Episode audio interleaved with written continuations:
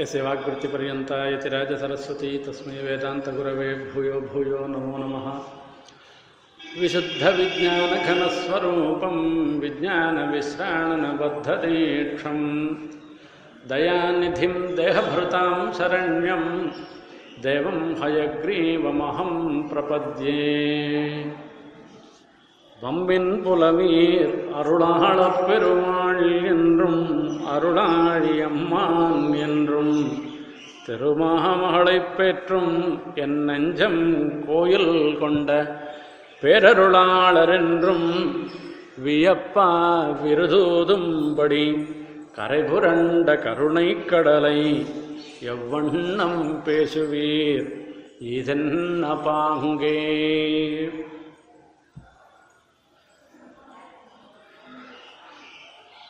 ராமானுஜதயா குழுவினர் அடியனுக்கு தேவப்பெருமாள் ஸ்தோத்திரானுபவத்தை, தேவப்பெருமாள் விஷயமான சுவாமி தேசிகனின் ஸ்தோத்திரானுபவத்தை பற்றி விண்ணப்பிக்கும்படியாக பணித்துள்ளனர். அடியனும் யதாமதி முயற்சி செய்கிறேன்.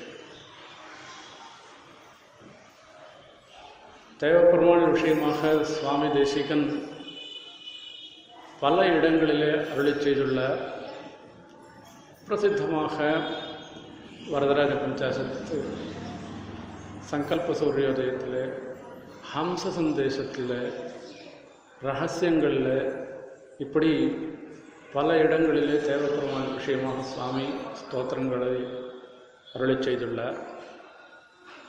இப்படி தேவப்பெருமாளை சுவாமி அனுபவிப்பதே ஒரு தனித்துவம் வாய்ந்தது. அதில் ஒரு தனித்தன்மை இருக்கு. இது ஸ்தோத்திரம்ன்றது இருக்க ஏதோ ஒரு கௌரவப்பட்டவாள் இருக்கிறது ஸ்தோத்திரம்.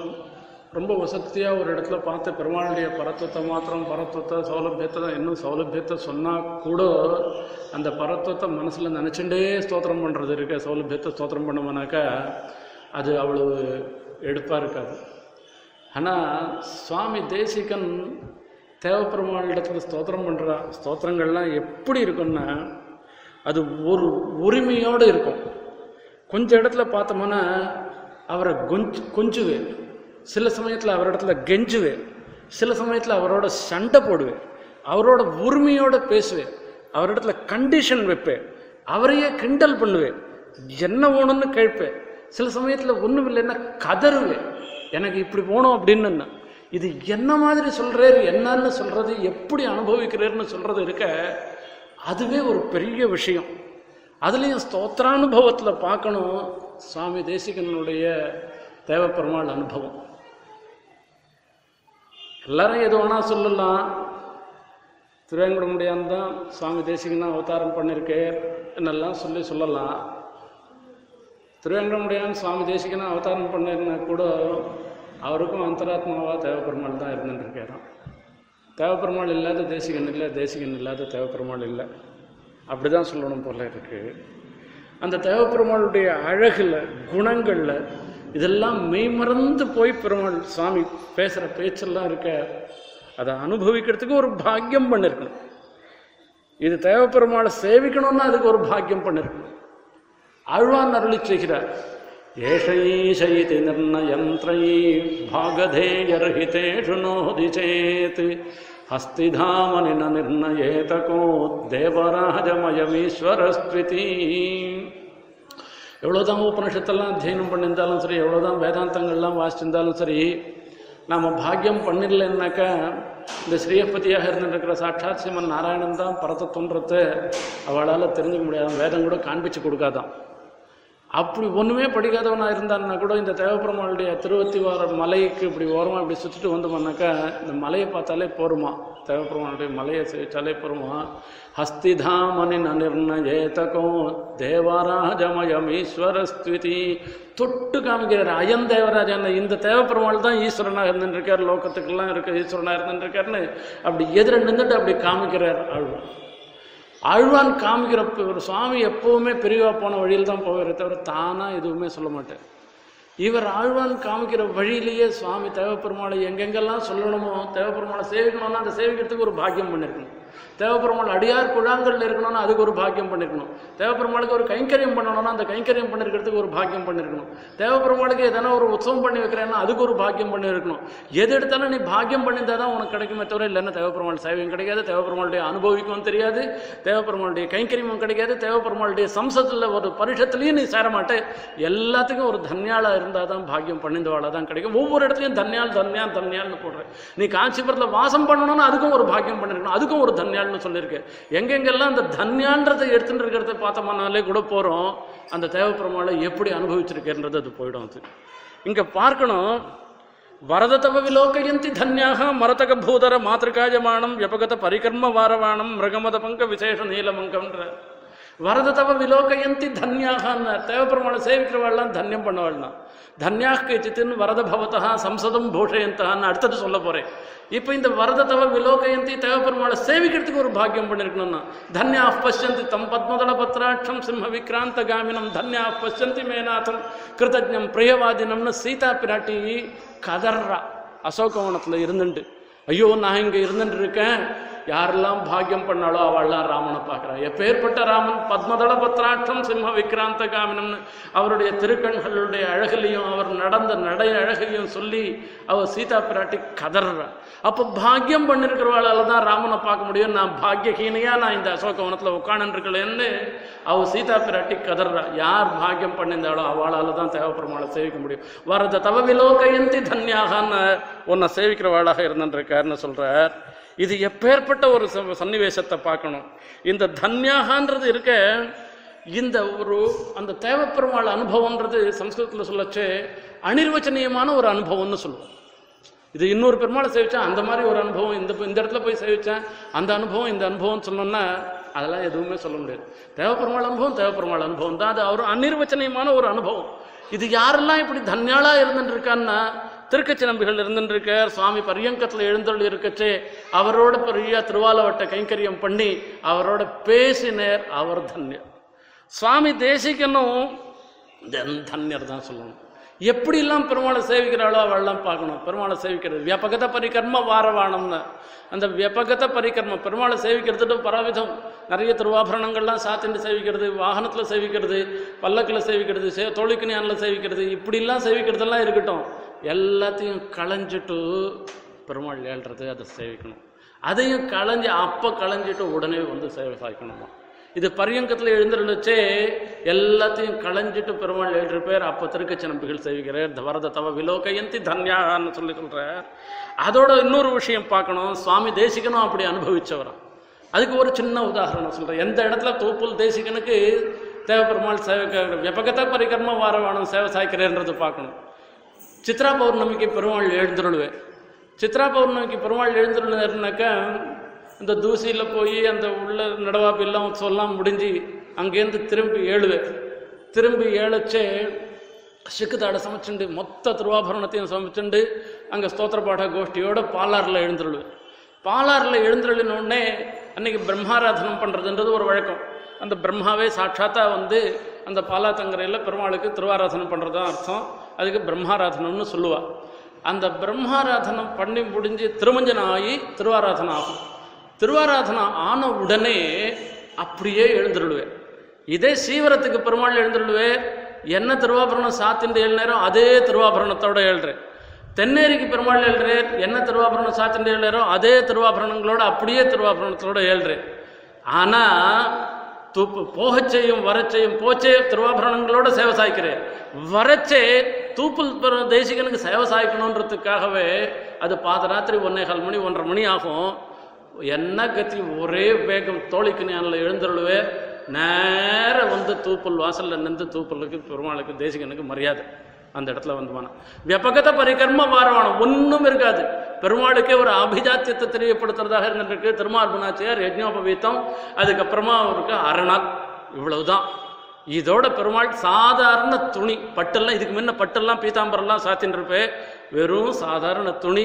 இதுக்கு முன்ன ஏதோ ஏழைச்செல்லாம் கல்லழிச்ச கொண்ட கல்லழிச்சுக்கிட்ட ஒன்றும் இருக்க நித்தியப்படியாக சாத்திக்கிற ஒரு பெருமாள், அப்படி ஒரு தேவ பெருமாள் எழுந்துள்ளுவேன். இதை பார்த்து அனுபவிக்கிறார் சுவாமி தேசிகன். ஆகையால் தான் வியபகத பரிகர்ம வாரவானம் மிருகமத பங்க விசேஷ நீலமங்கம்னார்.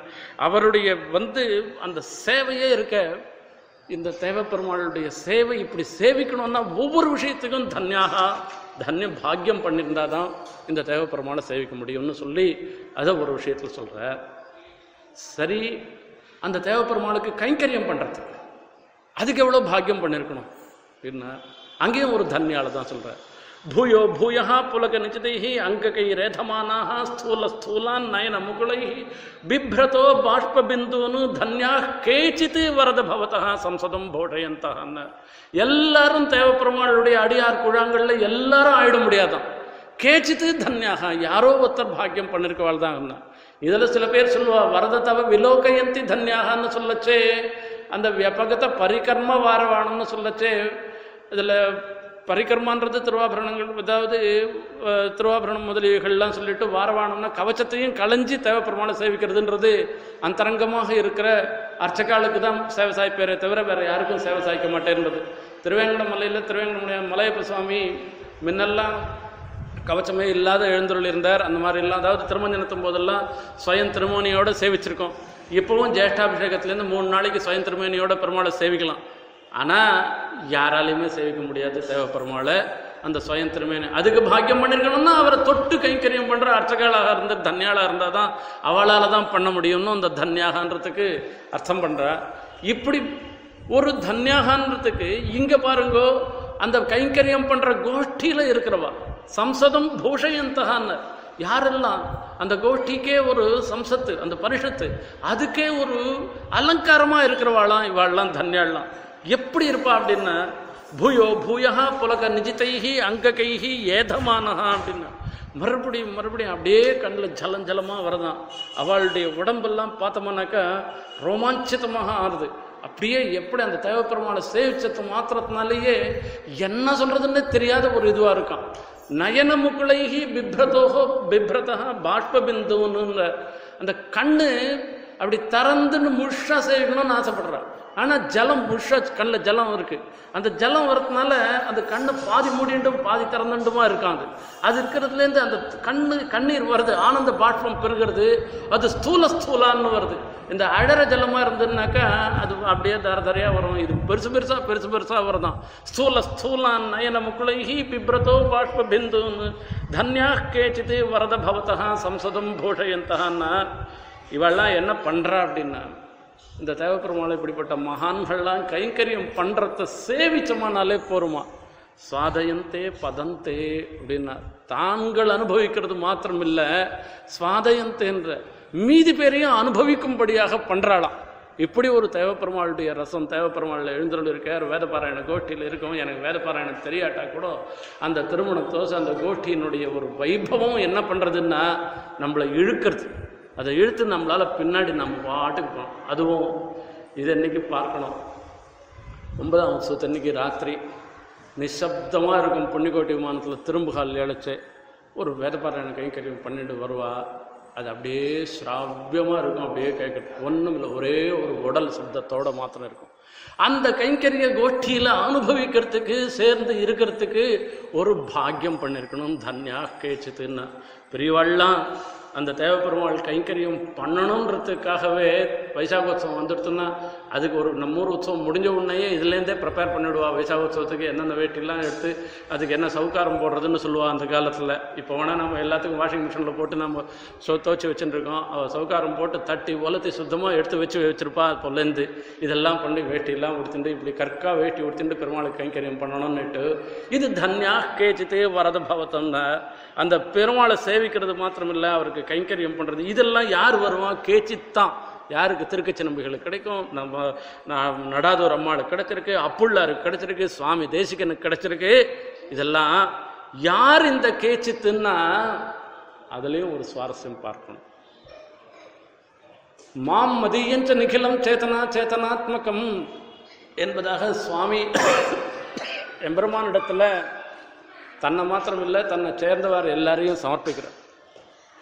சுவாமி தேசிகனுக்கு இப்படிப்பட்ட ஒரு பாக்கியம் கிடைத்திருக்கு. தேவப்பெருமாளுடைய கோஷ்டியில் இருந்து தேவப்பெருமாளை அனுபவிக்கும்படியான ஒரு பாக்கியம் அவருக்கு கிடைச்சிருக்கு. சம்சதம் போஷயந்தான்னு அதுதான் இந்த இடத்துல சொல்லி சொல்கிறார். இப்போ நாம் சொல்கிறோம் சுவாதயந்தே பதந்தேன்னு அவருடைய பதத்தை திருவடி சிவபெருமாளுடைய திருவடியே அனுபவிக்கும்படியாக பண்ணுறான். இவாளை அனுபவிக்கிறது நம்மளை அனுபவிக்கும்படியாக பண்ணுறது. இது எதனால் என்ன, தேசிக நடிகார்களாக இருக்கிறவாளால் தான் முடியும். தேசிக நடிகார்களாக இல்லாதவாளால் தேவப்பெருமாளுடைய கோஷ்டியில் இருந்து சேவிக்க முடியாது, கைங்கரிய பரவாயில்ல இருந்து அனுபவிக்க முடியாது. அது சம்பூர்ணமான அனுபவம் வரணும். அந்த சம்பூர்ணமான ஏதோ ஏகதேசம் வரலாம், அது வேறு விஷயம். சம்பூர்ணமான அனுபவம் வரணும்னா தேசிக சம்பந்தம் இருக்கிறவாள் தான், அவள் தான் தன்யாள்னு சொல்கிறாருன்னே நாம் சொல்லணும். தன்யா கேச்சித்து வரத பவதா சம்சதம் பூஷயந்தா அப்படின்னார். அந்த பேரருளாளனுடைய ஒரு கைங்கரியத்துக்கு பார்க்கணும். எந்த கைங்கரியமான எடுத்துக்கோங்க, எந்த எதுலையுமே ஒன்றும் நான் வேத பாராயண கோஷ்டி அந்த கோஷ்டி இது வசதி அது குறவுன்னு சொல்லலை. பெருமாளுடைய கைங்கரியத்தில் எல்லாம் ஒன்று தான். அந்த எல்லாம் ஒன்றா இன்றைக்கி பெருமாள் ஏழை பண்ணணும், பெருமாள் எழுந்தருளி பண்ணணும், நம்மளுடைய தோளில் பெருமாள் எழுந்தருளி போனோம்னாக்கா அதுக்கு ஒரு பாக்கியம் பண்ணிருக்கணும், இல்லைன்னா அது முடியாது. இன்றைக்கி ஒரு உற்சவம் பண்ணுற உபயக்காரனாக நாம் இருக்கணும் அப்படின்னு சொன்னோம்னாக்கா அதுக்கு ஒரு உபயம் பண்ணியிருக்கணும், அதுக்கு ஒரு பாக்கியம் பண்ணியிருக்கணும். அதுவும் தேவப்பெருமாள் உற்சவத்தில் பார்க்கணும். அவதார உற்சவத்தை இன்றைக்கி சேவிக்கணும். இந்த அவதார உற்சவத்தில் சேவிச்சோம்னாக்கா அந்த பெருமாள் அவதாரம் பண்ண சமயம்னு அந்த பிம்மால வேளில் அதில் வரைச்சே பிராத்த சவனத்தில் காலத்தில் பெருமாள் அவதாரம் பண்ணார்னு சொல்லியிருக்கிறதுனால அந்த பிம்மால 5 மணி 6 மணி உதயமாரத்துக்கு முன்ன அவதார உற்சவம் பண்ண கும்பஹாரதி ஆகி அந்த இடத்துல பெரிய ஒரு உடல் ஓசையோடு கூட ஆகும். அப்போது சாத்தமுறை பண்ணச்சே யாவதா வர்த்தத்தை சக்கரம் யாவதீச்ச வசுந்தரா தாவத்தும் மிக சர்வசிய சுவாமித்துவம் அனுவர்த்தையன்னு இந்த ஸ்லோகத்தை தான் ராமாயண ஸ்ரீமத்ராமாயண ஸ்லோகத்தை தான் அந்த இடத்துல அனுசந்தானம் பண்ணுவான். அந்த பரதன் சொல்லுவார் ராமனிடத்தில், இனிமேல் நீ தான் ராஜா எத்தனை நாள் ஆனாலும், சூரிய சந்திரன் இருக்கிறவர்களை என்னால் இதெல்லாம் இனிமேல் தாங்க முடியாது, இந்த மாதிரி சால் ஜாப்பெல்லாம் சொல்லிட்டு போகக்கூடாதுன்னா. இன்னைக்கு தேவாதிராஜன் இடத்துல சொல்கிறது என்ன அப்படின்னா, இன்னைக்கு நான் என்னைக்கு நானும் இல்லை, எல்லா நாளும் நீ தான் எனக்கு சுவாமி. இதுதான் எல்லாரும் கண்ணில் தாரதாரையாக ஜலத்தோடு அப்படி குனிஞ்சிட்டு பெருமாள் நேரம் சேவையாக மாட்டான். இந்த மூலில் அந்த மூலில் இருந்துட்டுருப்பா. இந்த சம்சதம் பூஷயந்தகான்னு அந்த கோஷ்டியில் இருக்கிறவாள்லாம் இப்படி குனிஞ்சுட்டா பெருமாள் முழுஷா சேவையாகிறான், இப்படி நின்றுண்டா மேலே சேவையாகிறான்னு குனிஞ்சு குனிஞ்சு எப்படி அந்த பெருமாளை தேவைப்பெருமாளை சேவிச்சுட்டு கண்ணில் ஜலத்தோடு இப்படிப்பட்ட ஒரு அனுசந்தானத்தை பண்ணுறவாளாக இருந்துட்டுருக்குவா. இதை பிரசன்டென்ஸில் சொல்லிட்டு இருக்கா. என்றைக்கோ இருந்தது சுவாதயந்தே பதந்தேன்னு சொல்லச்சே, அது என்றைக்கோ நடந்தவாள்லாம் அவள் சாமி தேசிகன் தான் சேவிச்சவாள்னு இல்லை, இன்றைக்கும் தேசிகன் அடியார்களாக இருந்துட்டு அவளால் தான் அந்த பரிபூர்ணமான தேவப்பெருமாளுடைய அனுபவத்தை பண்ண முடியும், அந்த கைங்கரிய பரவால் கோஷ்டியில் அவளால் தான் இருக்க முடியும் என்பதாக சொல்கிறார். அந்த தேவப்பெருமாளுடைய கோஷ்டியில் பார்க்கணும், தேவப்பெருமாள் சேவிக்கிறத பார்க்கணும். தன்யா கேஜித்து வரத பவதா சம்சதம் பூஷயந்தகான்னு அதே அவதார உற்சவத்தையே எடுத்துப்போம். ஆஸ்தானம் முடிஞ்சு கீழே இறங்கி ஏழுவேர் பெருமாள். அந்த இறங்கி ஏழச்சே பகலோன் பகல் விளக்காகன்னு புண்ணிக்கோட்டி விமானத்தில் பெருமாள் எழுந்துருடுவேன். புண்ணிக்கோட்டி விமானத்தில் பெருமாள் எழுந்துருளிச்சே பகலோன் பகல் விளக்காகன்னு இந்த மாதிரி தேசிகன் மங்களாசாசனம் பண்ணிட்டு போயிட்டு, என்னுடைய ஒரு பிரகாசம் அதிகமாக இருக்கா, உன்னுடைய பிரகாசம் அதிகமாக இருக்கான்னு சூரியனுக்கும் தேவப்பெருமாளுக்கும் அப்போ போட்டி வந்துடுறோம். நீ பாரு என்னை பகல் விளக்கா ஆயிடுவேன்னா, சரி பாரு நீ என்னை ஃபாலோ பண்ணி பாரு அப்படின்ற. பெருமாள் மேற்க போகிற நீ வா பார்ப்போன்ன, அவனை சூரியனும் கத்தியில் தானே பண்ணுவோம். பெருமாள் ஏடுற கத்தியில் அவனால் ஃபாலோ பண்ண முடியாது, சூரியன் அங்கேயே நின்று போயிடுவானா. அவன் பகலோன் பகல் விளக்கு தான் போடான்னு சரி அதோட நின்று போயிட்டேன்னா கூட அந்த சூரியனையும் அனுகிரகம் பண்ணுவேறான். இப்படி திரும்பி பார்த்துட்டு சத்தம் என்ன சொன்னையே இப்போ எப்படி இருக்கு பாடுறான்னா பக்கத்து தெருவில் போச்சே அவர் கழக திரும்பிட்டு அந்த சூரியனை பார்க்குறான். ஆமாம் நான் பண்ண தப்பு தான், அந்த சூரியன் பெருமாள் இடத்துலையே திரும்பி அவர் இடத்துல சரணாகதி பண்ணுற மாதிரி இருக்குன்னா அந்த மாதிரிலாம் சொல்லிடக்கூடாது, தேசிகன் சொன்னதில் தப்பே கிடையாது, நான் பகல் விளக்காக தான் ஆகிட்டேன் உண்மை எதிர என்பதாக சொல்கிற மாதிரி அப்படி திரும்பி அழைச்ச இருக்கான். இப்படி ஒவ்வொன்றையும் அனுபவிக்கணும் தேவப்பெருமாள். இப்படி அனுபவிக்கிறவா அவள் தான் தேவப்பெருமாளுடைய கோஷ்டிக்கு அலங்காரமாக இருந்துட்டு இருக்கிறவா. தன்யா கேச்சித்து வரத பவதா சம்சதம் பூஷயந்தா அப்படின்னு சொல்லி சொன்னோம். இன்னொரு விஷயம் பார்க்கணும். இன்னொரு தன்யாள் சொல்லியிருக்க தேவப்பெருமாள் விஷயத்தில் எந்த தன்யாள்னா அது பாருங்க. தஸ்யாஸ்தீரே சரசிஜ புமஹா சௌமிய வேதான வேதிஹி திவ்யம் குருவன்னே திரமிட விஷயம் திருஷ்யதே ஹஸ்திசைலஹ யஸ்யோபாந்தே கிருத வசதயஹ யாபயித்வா சரீரம் வர்த்திஷ்யந்தே விதமசி பதே வாசுதேவஸ்ய தன்யாஹ வர்த்திஷ்யந்தே விதமசி பதே வாசுதேவஸ்ய தன்யாஹ. ஃபியூச்சர் டென்ஸ்ல சொல்ற யாரெல்லாம் இவெல்லாம் தன்யா யாரு யோபாந்தே கிருதவசதய யாபயித்வா ஷரீரம் யோபாந்தே. அந்த அந்த அத்திகிரி மலைக்கு அருகில் அங்கே இருந்துட்டு வாசம் பண்ணுறவாளாக இருந்துட்டு இருக்காளே, அந்த தேவப்பெருமாளை நித்தியம் சேவிச்சுட்டு இருக்கவாள் இருக்காளே, அவள்லாம் தன்யாழ்வான். அவள் எங்கே போகிறா அப்படின்னா, விதமதிபதே வாசுதேவசு தன்யாகா அப்படின்னு வர்த்திஷந்தே, அவளுக்கெல்லாம் மோட்சம் சித்தம் அப்படின்னா. எங்கள் 10 முதலாம் வகுப்பில் 10 கூடாமல் எத்தி செய்யும் எழுத்தோடு எழுத்தோடும் காகம் போல் முத்தி தரும் நகரேடில் முக்கியமாக கச்சி தன்னில்னா மோட்ச சித்தம். அங்கே தேவப்பெருமாள் திருவடி வாரத்தில் இருக்கிறவாளுக்கு நிச்சயம், அவளை தான் தன்யாகா அப்படின்னு சொல்லி சொல்கிற. இப்படி இந்த தேவப்பெருமாளுடைய ஒரு 2-3 தன்யாள் தான் சொல்லியிருக்க, இன்னும் கூட 2 தன்யாள் சொல்லணும் தேவப்பெருமாள் விஷயத்தில். இப்படி தேவப்பெருமாளை சேவிக்கிறதுக்கு ஒரு பாக்கியம் பண்ணியிருக்கணும், தேவப்பெருமாள் கோஷ்டியில் இருக்கிறதுக்கு ஒரு அனுகிரகம் பண்ணியிருக்கணும், தேவப்பெருமாள் திருவடி வாரத்தில் வாசம் பண்ணுறதுக்கு ஒரு பாக்கியம் பண்ணியிருக்கணும். இப்படி எல்லாம் பண்ணியிருக்கிறவாள் தான் பாக்கியாளாக இருந்துட்டுருக்கான்னு சொல்லி சொல்லணும். இந்த தேவப்பெருமாள் விஷயத்தில் இந்த ஸ்தோத்திரானுபவத்தில் என்னென்னலாம் நாம் பார்க்கணும் அப்படின்றத பார்க்குறோம். நம்ம இந்த தேவப்பெருமாள் தான் இந்த தமிழுக்கு ஏத்தம் கொடுத்தவர் தேவப்பெருமாள் தான். அதுலேயும் நம்மாழ்வாருடைய பாசுரங்களுக்கு ஏற்றம் கொடுத்தவர் நம்மாழ்வார் முழுக்க முழுக்க தேவப்பெருமாள் விஷயமா தான் சொல்கிறாருன்னே சொல்லணும்னு சொல்லி வியாக்கியாத்தாக்கள்லாம் இந்த இடத்துல சொல்கிறா. அதில் என்ன ஆழ்வார்கள்லாம் தேவப்பெருமாளுடைய அழகில் பார்த்து மெய்மறந்து போயிட்டாலும், முஹ்யந்தி அபங்குரதியாக முனுசார்வபௌமாக அப்படின்னு மேலே என்ன பேசுறதுன்னு தெரியாத அப்படியே மோகத்தை அடைஞ்சிட்டு வார்த்தையே சொல்லாது போயிட்டோம்னா, ஆகையால் மீதி பேர்லாம் என்ன சொல்கிறேன்னா, ஆழ்வார் யாரும் தேவப்பெருமாளும் மங்களாசாசனம் பண்ணலை, முஹ்யந்தி அபங்குரதியாகனு சொல்லியிருக்கு, ஒன்றும் சொல்லாது வாய்மூண்டு போயிட்டோம்னா திருப்பி ஏந்திரிக்கவே மாட்டாளன்னா. நம்மாழ்வார் கூட தான் 6 மாதம் மூச்சு அடைஞ்சார், அப்புறம் ஏந்து தான் வந்தேன், திருப்பி ஏந்திரிக்கிச்சே பெருமாளை தேவப்பெருமாளும் மங்களாசாசனம் பண்ணுறார். அதுக்கு தான் சுவாமி சாய்க்கிறார், திவ்யம் குருவன்னு திரமிட விஷயம் திருஷ்யத்தே ஹஸ்தி சைலகா என்னார். திரமிட விஷயம் திவ்யம் குருவன்னு, இது 2 அர்த்தம். திரவிட விஷயம்னு சொல்லச்சே இந்த திரமிட தேசத்தையே திவ்யமாக ஆக்கிறது. இது சத்தியவிரத க்ஷேத்திரம், எங்கே இருந்தாலும் உட்காந்து சத்தியவிரத க்ஷேத்திரே புண்ணிகோட்டி விமானச்சாயாம்னு சொல்லி இந்த திரமிட தேசம் மொத்தத்துக்கும் சத்தியவிரத க்ஷேத்திரத்துக்கும் இருக்கிற பெருமையை நாம் சொல்கிறோம் திவ்யம் குருவன்னு. திவ்யம் குருவன்னு திரவிட விஷயம்னு சொல்லச்சே ஆழ்வார் பாசுரங்களுக்கெல்லாம் ஏற்றமாக கொடுக்கறது, வேதத்துக்கு சமானமாக பல்லாண்டே பல்லாண்டும் பாடுவோமேன்னு சொல்லி இப்படி ஒரு ஏற்றத்தை பிரதம சதக்கே வீட்சிய வரதம்னு சொல்லி இப்படி ஒரு ஆழ்வார் பாசுரத்துக்கு ஏற்றம் கொடுத்தவர் தேவப்பெருமாள் தான். அதில் ஒன்றும் சந்தேகமே இல்லை என்று சொல்கிறார். அந்த தேவப்பெருமாளுடைய திருவடி வாரத்தில் வசிக்கிறவாள் ஆழ்வார் பாசுரங்கள்லாம் நம்ம சேவிக்கிறதுனால நமக்கு என்ன பரம புருஷார்த்தம் என்ன அப்படின்னா பரதத்துவ ஜானம் வருது. அந்த பரமதத்துவ ஜானம் யார், இது ஏஷயி அது தேவப்பெருமாள் தான்றதை நாம் சொல்கிறோம். நிசமாபியதிக தெய்வத்தம், இப்படி அவருக்கு ஒத்தார் மிக்கார் இல்லாதவராக இருந்துட்டு இருக்கிறவார்னு ஆழ்வார்னு சொல்கிற எம்பெருமான் யாருன்னா தேவப்பெருமாள் தான்னு சொல்லணும். இதை தெரிஞ்சுக்கணும்.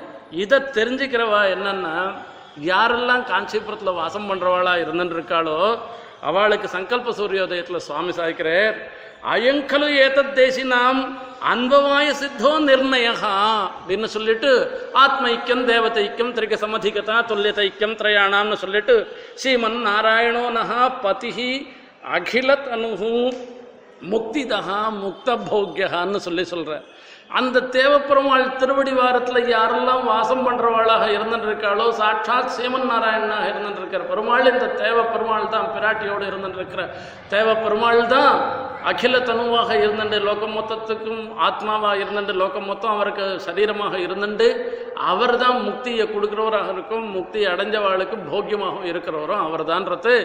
இந்த இது யாரும் சொல்லியே கொடுக்குவானாம்மா, தானாக வந்துடுவான். மீன் குட்டிக்கு நீஞ்சலாக்கள் கற்றுக் கொடுக்குறோம். அந்த தேவப்பெருமாள் திருவடி வாரத்தில் இப்படி தேவப்பெருமாளுக்கு கைங்கரியம் பண்ணுறவாளாக இருந்தாள்னாக்கா அவளுக்கு அன்பவாய சித்தம், இது குலதனமாக இருந்துட்டுருக்கான் இந்த நிர்ணயம்ன்றது. இந்த நிர்ணயத்துக்கு யாருமே ஒன்றும் சொல்லவானான்னு சொல்கிற இந்த நிர்ணயத்தை நமக்கு காண்பிச்சு கொடுக்குறவெல்லாம் ஆழ்வார்கள் தான். அந்த ஆழ்வார்களுக்கு ஏற்றம் கொடுக்குறவர் தேவப்பெருமாள் தான். அவருக்கும் பார்க்கணும் வர்ணஸ்தோமை ரீவபரிணத்தை நானா சொல்லலை, இதுலேயும் பெரியவாளுடைய வியாக்கியானத்தை கொண்டு தான் சொல்கிறேன். இதுவும் அந்த காஞ்சிபுரத்தை பற்றி ஹம்சசன் தேசத்தில் இருக்கக்கூடிய ஒரு ஸ்லோகம். வர்ணஸ்தோமை ரீவபரிணதா சப்தபேதை மகௌகை ஸ்வச்சஸ்வாது பிரசர சுபகா சுவாமினி வஹ்கவீனாம் திவ்யங்.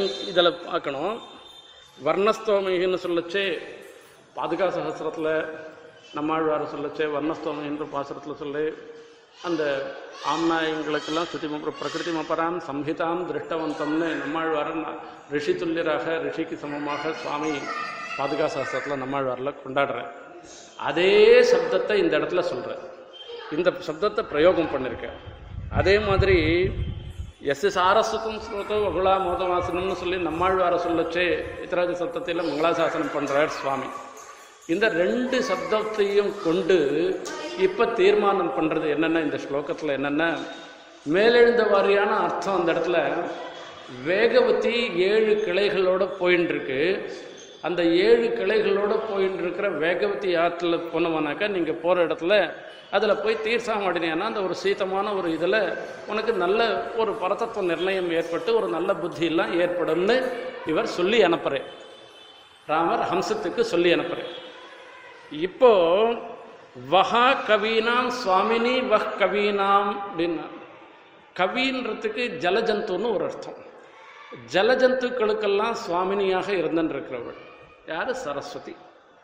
அதாவது அவளுக்கு வாகனமாக இருக்கிறது ஹம்சம், ஹம்சத்தில் தான் வாகனமாக இருக்கிற அப்படின்னால அவளுக்கு அது சுவாமினியாக இருக்கிறவள் சரஸ்வதி. இந்த சரஸ்வதி ஸ்ரோதோ பேதைகி, இது பிரவாகம் வரைச்சே வேகவதி 7 கிளையாக இருந்துட்டுருக்கான். நம்மாழ்வாருடைய சீசூக்திகளும் 7 கிளையாக இருந்துட்டு 4 தானே பண்ணியிருக்காரு, 7 எங்கே இருக்குது? என்ன முதல் 3 விட்டுடுவோம்.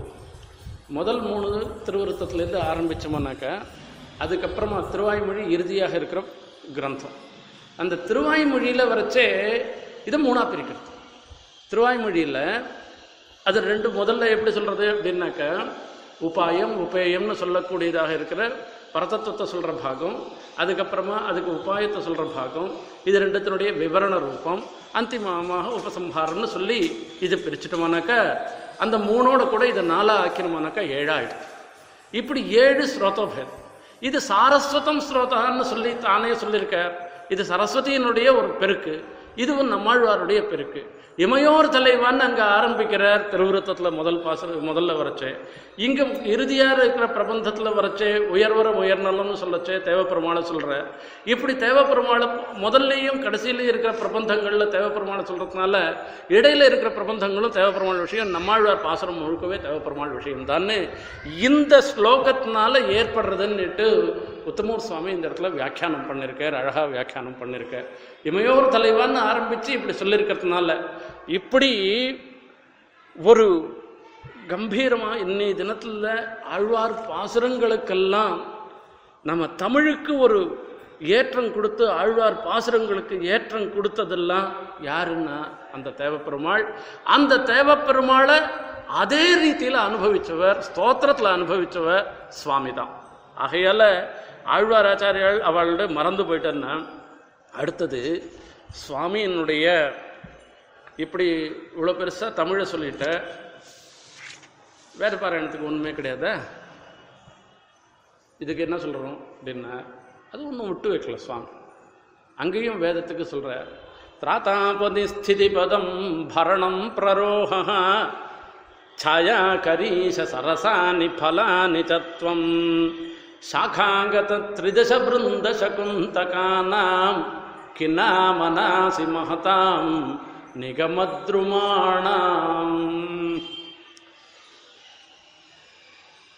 நான் தமிழ் பாசுரத்தில் வரக்கூடாது, இதே விஷயத்தில் வச்சு தமிழ் பாசுரத்தினாலேயும் சுவாமி அருளி செய்திருக்க அந்த அனுபவம்லாம் ஏற்கனவே வந்துடுத்து கார்த்தால சொல்லி ஆகிட்டுருக்கோம். ஆகையால் அந்த விஷயத்தை சொல்லலை. இந்த விஷயத்தில் இதில் பார்க்கணும், இந்த வேதத்துக்கு எப்படி இருக்குன்னா மீதி தேவதைகள்லாம் சாகாகத திருசபிருந்த சகுந்தகானான்னா வேதம்ன்றது ஒரு பெரிய மகாவிரக்ஷம், அனந்தாவை வேதா ஆஹா என்று சொல்லப்பட்டிருக்கிறது. அது பெரிய விருட்சம். அந்த பெரிய விருட்சத்தில் ஒரு மூலையில் குட்டி குட்டியாக ஒரு பட்சி மாதிரி இருந்துட்டு இருக்காளாம் இந்த தேவதைகள்லாம். இந்த சாதாரணத்தை தெரிஞ்ச அவளுக்கெல்லாம் இது இருக்கிற அங்கே இருக்கிற ஏதோ ஒரு பலம் இருக்க, அந்த பலத்தை அனுபவிச்சுட்டு அவள்லாம் பட்டு போயிடுற மாதிரி இருக்கு. பட்சி என்ன பண்ணும், அதில் இருக்கிற பலத்தை அனுபவிச்சுட்டு போயிடும். நீ இருக்கிற தேவதைகள்லாம் இன்னைக்கு கூட கர்மாவை அனுபவிச்சுட்டு தான் இருந்துட்டு இருக்கா. ஏதோ பெருமாள்லேருந்து ஏதோ வாங்கிட்டு தம்பாட்டுக்கு என்ன உண்டோ அதை அனுபவிச்சுட்டு அங்கே இருந்துட்டு அவள் போயிட்டு இருக்கா. ஆனால் இவர் பெருமாள் எப்படி இருக்காருன்னா, அந்த வேதத்துக்கு மகதாம் திராத்தா, இந்த வேதத்துக்கு திராத்தாவாக ரட்சிப்பவராக இருந்துட்டு இருக்கார். வேதத்துக்கு என்ன பயம் வரப்போகுது, பிபேத் அல்பஸ்வீனாத் வேதா அப்படின்னு சொல்லிட்டு மாமயம் பிரதரிஷ்யத்தின்னு கச்சாமிச்சான்னு வேதத்துக்கு அர்த்தம் சொன்னாங்கன்னா அவளிடத்துலேருந்து பயப்படுறதான். அந்த பயத்தை போக்கடிக்கிறவராக இருந்துட்டு இருக்கிறவர் இந்த தேவ பெருமாள் தான். இங்கே தான் நடாதுரம்மாள் காலக்ஷேபம் சொன்னவர், இங்கே தான் சுவாமி தேசிகனுக்கு பிரதிஷ்டாபித வேதாந்தா பிரதிஷிப்த பகிர்மதான்னு சுவாமிக்கு ஒரு விசேஷமான ஒரு அனுகிரகம் ஏற்பட்ட இடம் இது. ஆகையால் இங்கே இவர் தான் வேதத்தை ரட்சணத்துக்காகவே ஏற்பட்டவராக இருந்துருக்கவ, அவரை காண்பிச்சவராக இருந்துருக்கவ. அது மாத்திரமில்லை, பரணம் போஷணம், இது போஷணம்ன்றது ஒரு வஸ்துவை போஷணம் பண்ணுறதுன்னா எப்படி பண்ண முடியும்னா, ஒரு ஆம் இருக்குது, அந்த ஆற்றை ஜாக்கிரதையாக பார்த்துக்கணும், நிச்சயம் கதவை திறந்து வச்சுக்கணும். ஆள்லாம் நல்லா கட்டிட்டு கதவை பூட்டி வச்சுட்டு சாவி எடுத்து போய்ட்டு வருஷத்துக்கு ஒரு வாட்டி வைசாக சுற்றும் போது கதவை திறந்தோம்னாக்கா நமக்கு அவ்வளோதான், இது வரவே வானம் போல் அடுத்த வருஷம் வரவானம் போல் தோணிடும். வந்து அப்படி இல்லாத அப்பப்போ போய் நம்ம ஆற்றை பார்த்துட்டு தான் இருக்க முடியும். எப்போயோ ஒரு 10 நாள் மாத்திரம் வேத பாராயணம்ன்றது இல்லாத எப்போ பார்த்தாலும் வேத பாராயணம், அனவரத்தும் வேத பாராயணம் இருந்துருக்கு. இது தேவப்பெருமாள் சன்னதியில் தான் இருந்துருக்கு, வேறு எங்கேயுமே இல்லை. இந்த வேதத்துக்கு போஷணம் பண்ணுறவர் தேவப்பெருமாள் தான் இருந்துருக்கு. அது ஸ்மிருதி பிரரோகணம்னா ஸ்மிருதி புராணங்களுக்கு இது மாத்திரம் இல்லை, ஸ்தோத்திரங்களுக்கு ஸ்மிருதி புராணங்களுக்கெல்லாம் இருப்பிடமாக இருந்துருக்கு. இதுக்கு இந்த வேதமாகிற மரத்துக்கு வேறாகவும் எல்லாமே இருந்துருக்கு. கின்னாம நாசி மகதாம் நிகமத்ருவாணாம், மகதாம் நிகமத்ருவாணாம் கின்னாம நாசி, நீ எதுவாக தான் இல்லை எல்லாமாக நீ இருந்துட்டுருக்க என்பதாக சொல்கிறார். இந்த வேதத்துக்கு ஏற்றம், தமிழ் பிரபந்தத்துக்கு ஏற்றம், 2 பாராயணங்களுக்கும் ஏற்றம் தேவப்பெருமாள் சன்னதியில் தான். இதை அனுபவிக்கிறவர் சுவாமி தேசிகன் தான் அப்படின்னா, பெருமாளுடைய அவதாரத்திலேயே பார்க்கணும். சுவாமி தேசிகனுடைய ஸ்தோத்திரங்களில் இப்போ இந்த ஸ்தோத்திரத்தில் சொல்லச்சே என்னென்ன விஷயங்கள்லாம் பார்க்குறது அப்படின்னு பார்க்கணும்.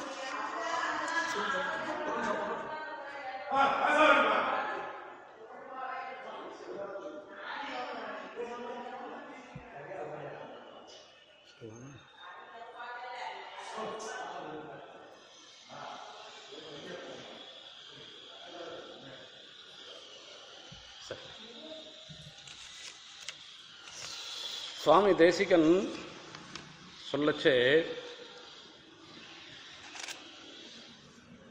எத்தனையோ வேதாந்த விஷயங்கள்லாம் இந்த ஸ்தோத்திரத்தில் சாச்சிருக்கார். அதில் ஒரு சின்ன விஷயத்தை இங்கே விஞ்ஞாபனம் பண்ணிக்கிறான். பெருமாளுடைய அவதாரத்தை சொல்கிறார். பெருமாளுடைய அவதாரத்தை சொல்லச்சே ஹம்சசந்தேசத்தில் சாய்க்கிறார். சஞ்சின்வானா தருள துளசி தாமபிஸ்வாமபீக்ஷாம் தஸ்யாம் வேத்யாம் அனுவிதததி ஷியாமளம் ஹவ்யவாஹம் போகைஸ்வரிய பிரிய சஹசரைஹ காபி லக்ஷ்மீ கடாட்சைஹ பூயஸ்யாமா புவன ஜனனி தேவதா சந்நிதத்தே. இந்த ஹம்சத்துண்ட சொல்கிறேன், அந்த ஹஸ்தி சைலம் இருக்க அத்திகிரி மலை, அதுதான் பிரம்மா யாகம் பண்ணுறதுக்கு வேதியாக அமைஞ்சது.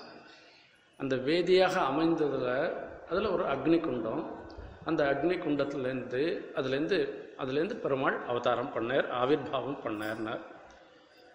அந்த பெருமாள் ஆவிர்பாவம் பண்ணச்சே தருண துளசி தாமபி ஸ்வாம் அபீக்ஷாம் தஸ்யாம் வேத்யாம் அனுவிதததி ஷியாமளம் ஹவ்யவாகம் அப்படின்னா, தஸ்யாம் வேத்யாம் அந்த வேதியில் சியாமளமாக இருந்துருக்கிற ஹவ்யவாகம். ஹவ்யவாட் சப்தம் அக்னியை குறிக்கும். அதாவது இவா கொடுக்குற ஹவிஸை எந்த தேவதைக்கு போய் சேரணுமோ அந்த தேவதைக்கு கொண்டு போய் சேர்க்கிறவனாக இருந்துருக்கு.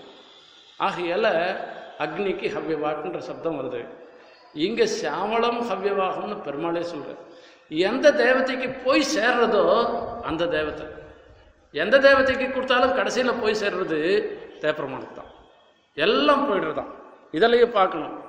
தத்தத் பதைருபகிதே பிதுரங்கமேதே சக்ராதயோ வரத பூர்வமலப்தபாகா அத்தியக்ஷிதே மகபதௌ துயி சக்ஷுஷைவ ஹைரண்யகர்பவிஷாம் ரசமன்வபூவன்னே. பிரம்மா யாகம் பண்ணுறாராம். பிரம்மா யாகம் பண்ண உடனே இந்த யாகத்தில் இந்த தேவதைகள் எல்லாம் சொல்லி ஹவிஸை சமர்ப்பிக்க போகிறாளோ இல்லையோ, அந்த தேவதைகள் மொத்த பேரும் அப்படியே திரண்டு ஓடி வந்துட்டாலாம். ஏன்னா சாதாரண மனுஷால் யாகம் பண்ணல, பிரம்மாவே யாகம் பண்ண போகிறேன்னாக்கா இதுக்கு ஒரு விசேஷம். இந்த தத்தியாராதனை நடக்கிறதுனாக்கா இந்த சாப்பிட்றதுல சில சில ஆண்களுக்குன்னு ஒரு தத்தியாராதனைக்கு ஒரு ஏற்றம் இருக்கும். அவாத்து தத்தியாராதனைனாக்கா சரி கட்டாயம் போயாகணும்னுட்டு போறவா இருப்பா. அந்த மாதிரி இப்போ பிரம்மாவே ஆராதனம் பண்ணுற ஆகையால் இந்த ஹோமத்துக்கு நாம் எடுத்துக்கணும்ட்டு நேரம் மொத்த பேரும் வந்திருக்காளாம். மொத்த பேரும் வரிசையாக காத்துருக்காளாம். பிரம்மா ஹவிஸில் சமர்ப்பிச்சுட்டே இருக்காரு. இந்திராய சுவாஹா, சோமாய சுவாஹா, வருணாய சுவாஹான்னு ஒவ்வொருத்தருக்கா போனின்னு இருக்க. எல்லாரும் உட்காந்துருக்கா, ஒருத்தர் கூட வரவே இல்லையா. தத்தத் பதைருபகிதே பிதுரங்கமேதே சக்ராதயா வரத பூர்வம் அலப்தபாகா. ஒருத்தருக்கு கூட ஒன்றும் கிடைக்கலையா. எல்லாம் இருக்கு. பிரம்மா இவாளை உத்தேசிச்சு அதை பிரக்ஷேபம் பண்ணலை. இவாளுக்கும் அந்தர்யாமியாக இருந்துருக்கிற தேவப்பெருமாளை உத்தேசித்து அவர் பண்ணின்னு இருக்க. அத்தியக்ஷிதே மகபதௌத்வயி சக்ஷுஷைவ ஹைரண்யகர்பவிஷாம் ரசமன்வபூவன்னு. சரி, கொஞ்ச நாள் கழிச்சு வருமோ என்னமோ, கொஞ்ச நாள் கழிச்சு வருமோ என்னமோன்னுட்டு காத்துருக்காளாம். எவ்வளோ நாள் ஆனாலும் வரல.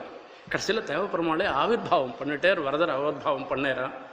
இப்போ அவர் தோன்றின உடனே தேவப்பெருமாளை சேவிச்சிட்டாள். இந்த தேவப்பெருமாளை சேவிச்ச மாத்திரத்தினால என்ன ஆயிடுத்துன்னா, இவாளுக்கெல்லாம் தனியாக ஒரு ஹோமம் பண்ணியிருந்தாள்னா அவாவாளுக்கு ஏற்பட்டது ஒன்று தான் இவள் அனுபவிச்சிருப்பாள். இது சாத்துமுது குழம்புது அப்படின்னு சொன்னோம்னாக்கா ஏதோ ஒன்று, ஜாங்கிரி ஜிலேபின்னு ஏதோ ஒன்று தான் இவள் சாப்பிட்ருப்பாள். இந்த பெருமாளை ஆவிர்பாவம் பண்ண உடனே ரசம் மொத்த ரசத்தையும் சேர்ந்து அனுபவிச்சுட்டாலாம் தேவப்பெருமாள். சக்ஷுஷா அப்படின்னு தேவதைகள்லாம் கண்டருளை பண்ணுறதுன்னு சொல்லுவாள். அவள் சாப்பிட ஆரம்பித்தாள்னா நம்மளால் ஒன்றும் நாம் கொடுக்க மாட்டோம் அவளுக்கு.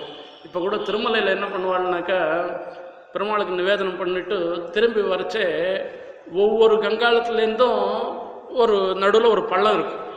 அந்த பள்ளம் என்னடான்னா, சரி நாம் நினச்சிப்போம் பெருமாள் தான் சேசிருக்கேன்னு நினச்சிப்போம்.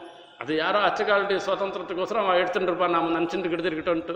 இவள் சாப்பிட்றதுன்னு ஆரம்பிச்சிட்டாலும் ஒருத்தர் கூட பெருமாளுக்கு நிவேத தேவதைகளுக்கெல்லாம் நிவேதனமே பண்ண மாட்டாள். அவள் கண்ணால் கண்டருளை பண்ணுறதுன்னு இந்த தேவப்பெருமாளை சேவிச்சத்தை மாத்திரத்தினால ஹைரண்ய கர்ப்ப விஷாம் ரசம், இதனுடைய பரிபூர்ணமான ரசத்தை இவ அனுபவிச்சார்னா.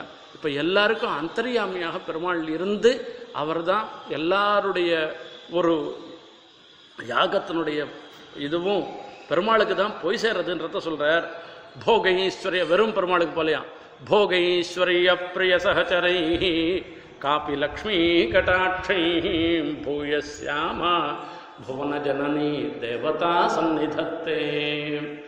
எம்பெருமானுடைய ஆனந்த அனுபவத்திலையும் சரி, ஐஸ்வர்யம் லீலா விபூத்திலையும் சரி, நித்திய விபூத்திலையும் சரி, எல்லா சமயத்திலையும் கூடவே இருக்கவளாக இருந்துருக்கிறவா மகாலட்சுமி.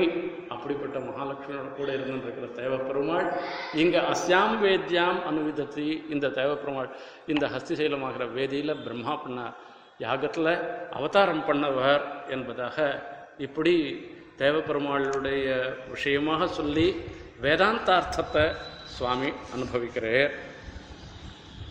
தேவப்பெருமாளை சேவிக்கணும், அவருடைய அனுபவத்தை பார்க்கணும்.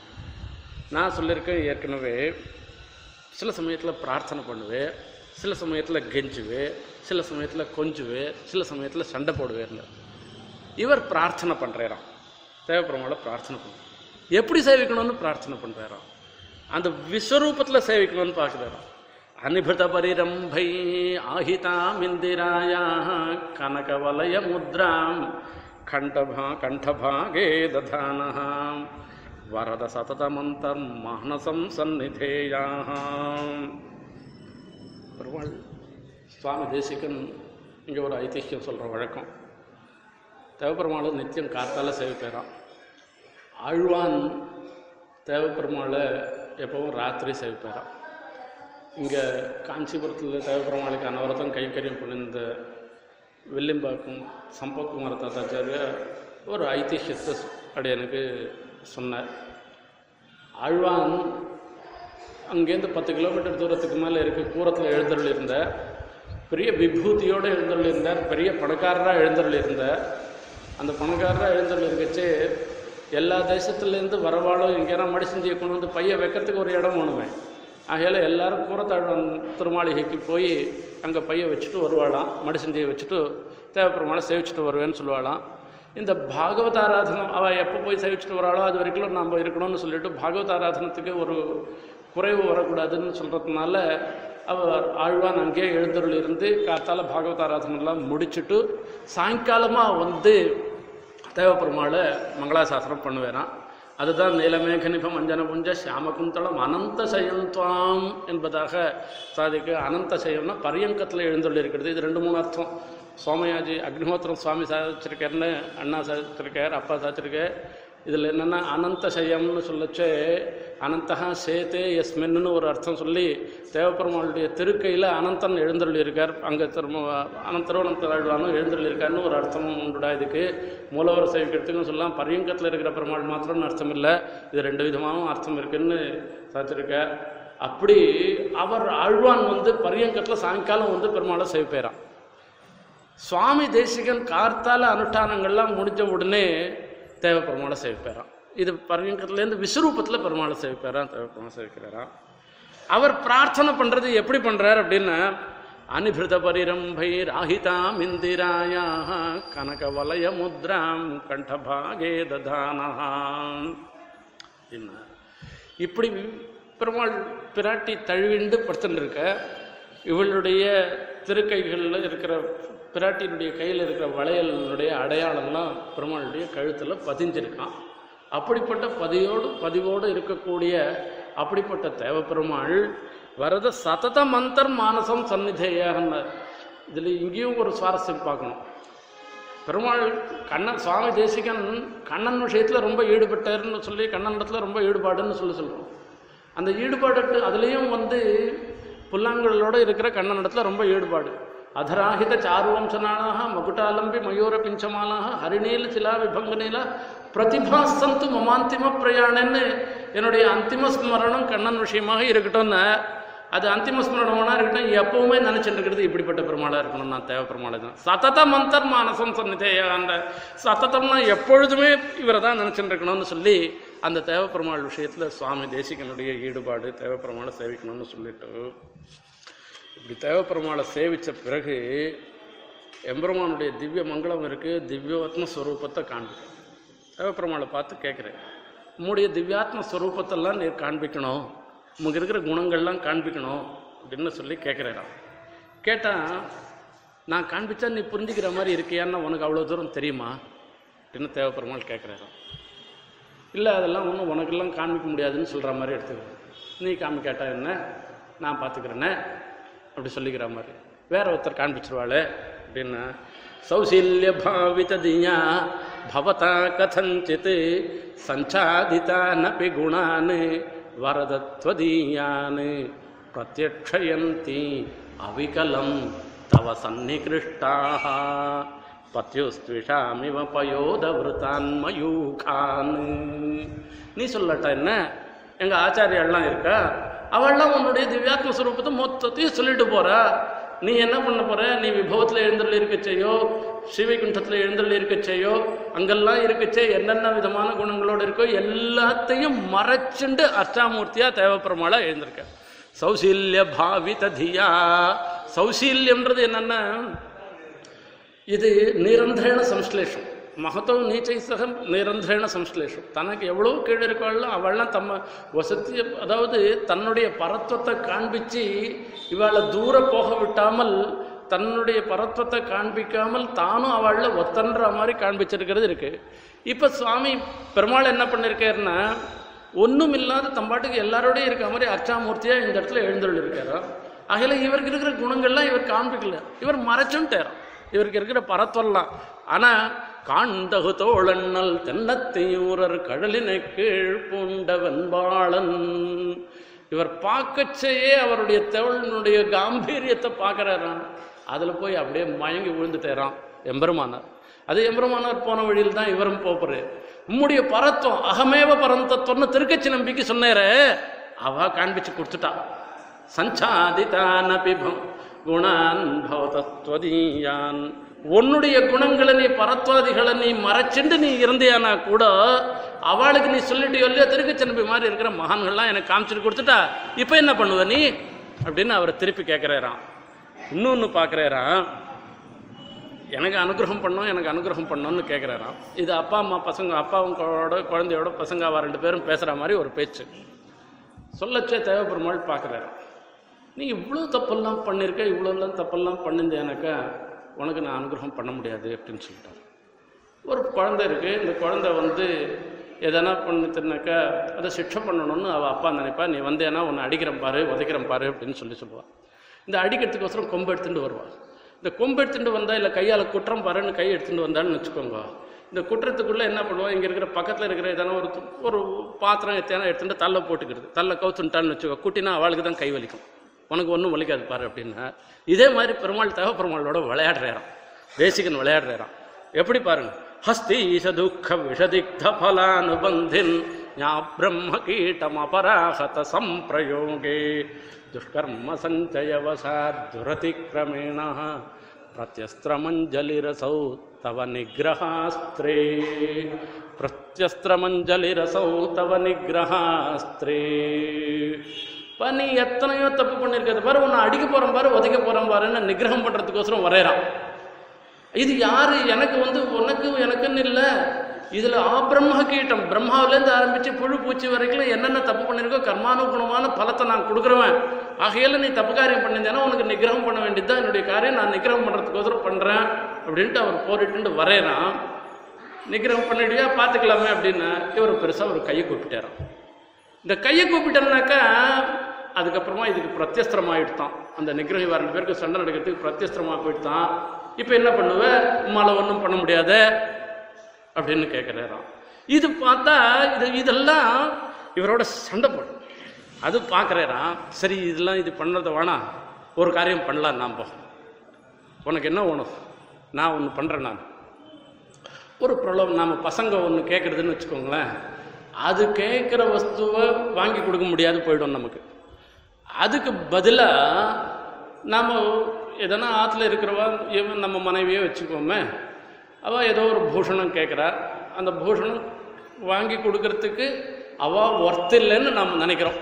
யார் கேட்குறாளோ கேட்குறவா ஒர்த் இல்லைன்னு நம்ம நினைக்கிறோம். ஆனால் அதை வெளிப்படையாக சொல்லாத, நான் அதுக்கு பதிலாக இதை வாங்கி கொடுக்குறேன், ஒரு டூப்ளிகேட் வாங்குகிறேன், நகல் வாங்கி கொடுக்குறேன், இது வாங்கி கொடுக்குறேன்னு வேற ஒன்று கொடுத்து இதை ஏமாற்றுவோம். அந்த மாதிரி தேவப்பெருமாள் என்ன பண்ணுறாராம், இந்த இவர் கேட்குற சிவிகுண்டத்துலேயும் போய் உனக்கு கைங்கரியம் பண்ணி மோட்சரூபமான ஒரு பெரிய பலத்தை எனக்கு கொடுக்கணும்னு கேட்குறாராம். கேட்டால் அவர் தேவபெருமாள் சொல்கிறாராம், உனக்கு பிரம்ம பதவி கொடுக்குறேன், ருத்ர பதவி கொடுக்குறேன், இதெல்லாம் பண்ணுற, நீ இதெல்லாம் இருந்துக்கிறியா, கொஞ்சம் இந்திரனா கொஞ்ச நாள் இருந்துக்கோ அப்படின்னு எல்லாம் சொல்கிறாராம். சொன்னால், ஆஹா இத்த சொல்லி என்னை ஏமாற்ற பார்க்குறியா, எனக்கு தெரியாதா உன்னை பற்றி அப்படின்னு. சத்யஸ்தியஜந்தி வரதத்வயி பத்த பாவாஹ பைதாமஹாதிஷு பதேஷ்வபி பாவபந்தம் கஸ்மை ஸ்வதேத சுகசஞ்சரணோத்சுகாய காராகிருஹே கனகசங்கலயா பிபந்தா. நீ இந்த பதவியெல்லாம் கொடுத்துட்டு இதெல்லாம் எங்கள் லோகத்தில் ஐஸ்வர்யம் கொடுத்துட்டு ராஜாவாக கொடுத்துட்டு என்னை ஏமாத்திடணும்னு பார்க்குறியா, இது என்ன தங்க சங்கிலியால் போட்டு கட்டி ஜெயிலில் வைக்கிற மாதிரி தான். இது இண்டிபெண்ட்டாக சுத்தின் இருக்கவன், சுதந்திரமாக சுத்தின் இருக்கவனுக்கு இரும்பு சங்கிலியால் உன்னை கட்டலப்பா, தங்க சங்கிலியால் உன்னை கட்டி வைக்கிறேன்னு சொல்கிற மாதிரி தான் எனக்கு இருக்குது, இந்த ஏமாத்தெல்லாம் எனக்கு வேணாம்ப்பா அப்படின்னு அவர் சொல்கிறாராம். பார்க்குறான், இதெல்லாம் யாரை ஏமாத்துறேன்னுட்டு. சரி தேவைப்படுற, சரி அவ்வளோதானே, உனக்கு என்ன உனக்கு சொல்லு, நான் உனக்கு பண்ணுறேன், நீ என்னையே நித்தியம் சேவிச்சுன்ற, உனக்கு சேவிச்சிருந்தேனாக்கா என்னுடைய அனுபவம் பரிபூர்ணமாக இருந்ததுனாக்கா உனக்கு சந்தோஷமாக தானே இருக்கும், நீ சேவிச்சுக்கணும். சரி எனக்கு அது சந்தோஷமாக தான் இருக்கும், ஆனால் ஒரு கண்டிஷன். என்ன கண்டிஷன் போடுறேன்னா, யார் இந்த கண்டிஷன் போடுவோம், நாமளே நம்ம பசங்களுக்கு ஒரு காரியம் பண்ணுவோம் அப்படின்னு சொன்னோம்னாக்கா, இன்றைக்கி பண்ண முடியலன்னாக்கா அதுக்கு ஒரு கண்டிஷன் போடுவோமோ இல்லை, பசங்க என்ன பண்ணுவோம், அப்பாவுக்கு தான் கண்டிஷன் போடுவோம், இது பண்ணையானா தான் நான் வாசிப்பேன், இல்லைன்னா வாசிக்க மாட்டேன் அப்படின்னா. இந்த இடத்துல நீ இருக்க, இங்கே இருந்து நீ எனக்கு கைங்கரியம் பண்ணிட்டு இருன்னா உனக்கு கைங்கரியம் பண்ணிட்டு இருக்கேன், ஆனால் ஒரு கண்டிஷன் இருக்குண்ணா, எப்படிப்பட்ட சூழ்நிலை இருந்தால் நான் உன்னோட நான் இந்த அழகே இருப்பேன். துவஞ்சேத் பிரசீத சீதவாஸ்மி சபீபதேதி துவயஸ்தி பக்தி ரனக கரிசைலநாத சம்சிருஜ்யதே யதி ச தாசஜனஸ்த்வதீய சம்சார ஏஷ பகவன்னை அபவர்க ஏவ. இங்கிலீஷில் சொல்லச்சு இஃப் கிளாஸ்ன்னு சொல்லுவாள். இதில் இஃப் கிளாஸு பட் கிளாஸு அப்படின்னெல்லாம் சொல்லுவாள். இதில் எல்லாத்துலேயும் வச்சு இது இஃப் கிளாஸ், நான் இங்கே இருக்கேன், இங்கே இருந்துட்டு உனக்கு கைங்கரியம் பண்ணால் இதுவே மோட்சத்துக்கு சிவகுண்டத்தில் போய் கைங்கரியம் பண்ணால் என்னவோ அதுக்கு சமானமாக இருக்கும். அப்போ எப்படி இருக்கணும் அப்படின்னா, தொஞ்சேத் பிரசீதசி, நீ கணக்கு என்னிடத்துல அனுகிரகம் பண்ணுறவனா இருந்தேனாக்கா சரி. பெருமாள் என்னமோ தேவ பெருமாள் எல்லாருக்கும் அனுகிரகம் பண்ணுறவா தான் இருக்கும். தேவ பெருமாள் சன்னத்திலேயே நம்ம இருந்துகிட்டு இருக்கோம் எல்லாரும். ஆனால் வாசலில் பெருமாள் எழுனா கூட கிரிக்கெட் மேட்ச் பார்த்துட்டு இருக்கணும், ஒருத்தன் இருந்துட்டான்னா என்ன பண்ணுறது? அவள் இடத்துல பக்தி இல்லாதவளாக என்ன பண்ணாங்க?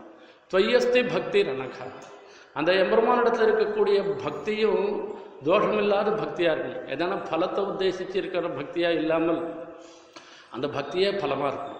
அப்படிப்பட்ட ஒரு பக்தியாக இருக்கும். சரி, இது ரெண்டும் இருக்குது.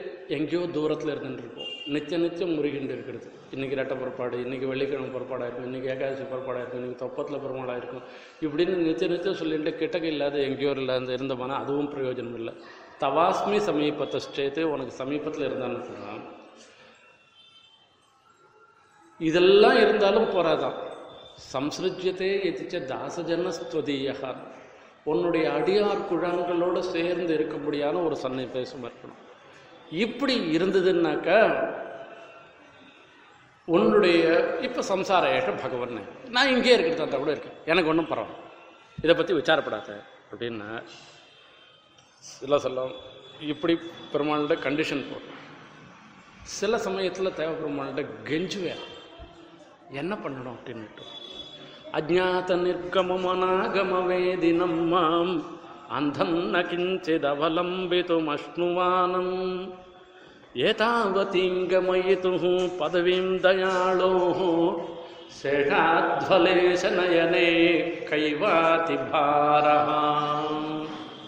பெருமாள்கிட்ட கெஞ்சரே, பா இவ்வளோ தூரம் என்னை ஆய்ச்சி வந்து விட்டுட்டேன், எத்தனை சொல்லி என்னென்ன யோனியமாய் பிறந்தா இமையோர் தலைவான்னு சொல்லி நான் பிறகுச்செல்லாம் நீயும் கூட கூட அவதாரம் பண்ணி இவ்வளவு தூரம் இன்னைக்கு தேவப்பெருமாளை பற்றி நினைக்கிற அளவுக்கு தேவப்பெருமாள் திருவடி வாரத்தில் என்னுடைய பரதமாம் மதியஞ்ச நிகழம் சேத்தனா சேத்தனாத்மகம் ஸ்வகைங்கரியோபகரணம் வரத ஸ்வீகுரு ஸ்வயம்னு அவனிடத்துல சமர்ப்பிக்கணுன்ற ஒரு எண்ணம் வர அளவுக்கு என்னன்னு இவ்வளவு தூரம் கொண்டு வந்துட்ட.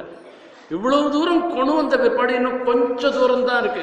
ஏத தேகாவசானே மாம் தொற்பாதம் பிராபயஸ்வயம்னு இதுதானே நான் பிரார்த்தனை பண்ணியிருக்கேன். இந்த தேகாவசானத்தில் எனக்கு மோட்சம் கொடுக்கறதுன்றது இன்னும் கொஞ்சம் தூரம் தான் இருக்கு. இவ்வளோ தூரம் ஆய்ச்சம் வந்த உனக்கு இந்த கொஞ்ச தூரம் ஆய்ச்சம் போகிறது தானே கஷ்டமாக போயிடும். என்னால் இவ்வளோ தூரமும் நான் வரல, நீ தான் ஆய்ச்சம் வந்த. சேஷாத்வலேசனயனே கைவாதி பாரஹா, கொஞ்சம் தூரம் தான் இருந்துட்டுருக்குண்ணா, ஆனால் இதுதான் ரொம்ப கஷ்டமான விஷயம். பெரிய மூட்டை தூக்கிட்டு வருவோம், வாசல் வரைக்கும் தூக்கிட்டு வருவோம், வாசல்லேருந்து உள்ளே எடுத்துன்னு போகிறது தான் இருக்கும், அப்போ தான் தொபின்னு கீழே போட்டுருவோம். ஆனால் இதுதான் பாரம். பெருமாள் சொல்லச்சு நாம் சொல்லச்சு இவ்வளோ தூரம் கொண்டு வந்தானுக்கு இதுதான் கஷ்டம்னா இதுதான் கஷ்டம். ஆகையால தான் சுவாமி அதை பிரார்த்தனை பண்ணுறேன், இதில் போய் கடைசியில் விட்டுட்டு போகிறாரே, இது கெஞ்சரே ராம் பெருமாள்.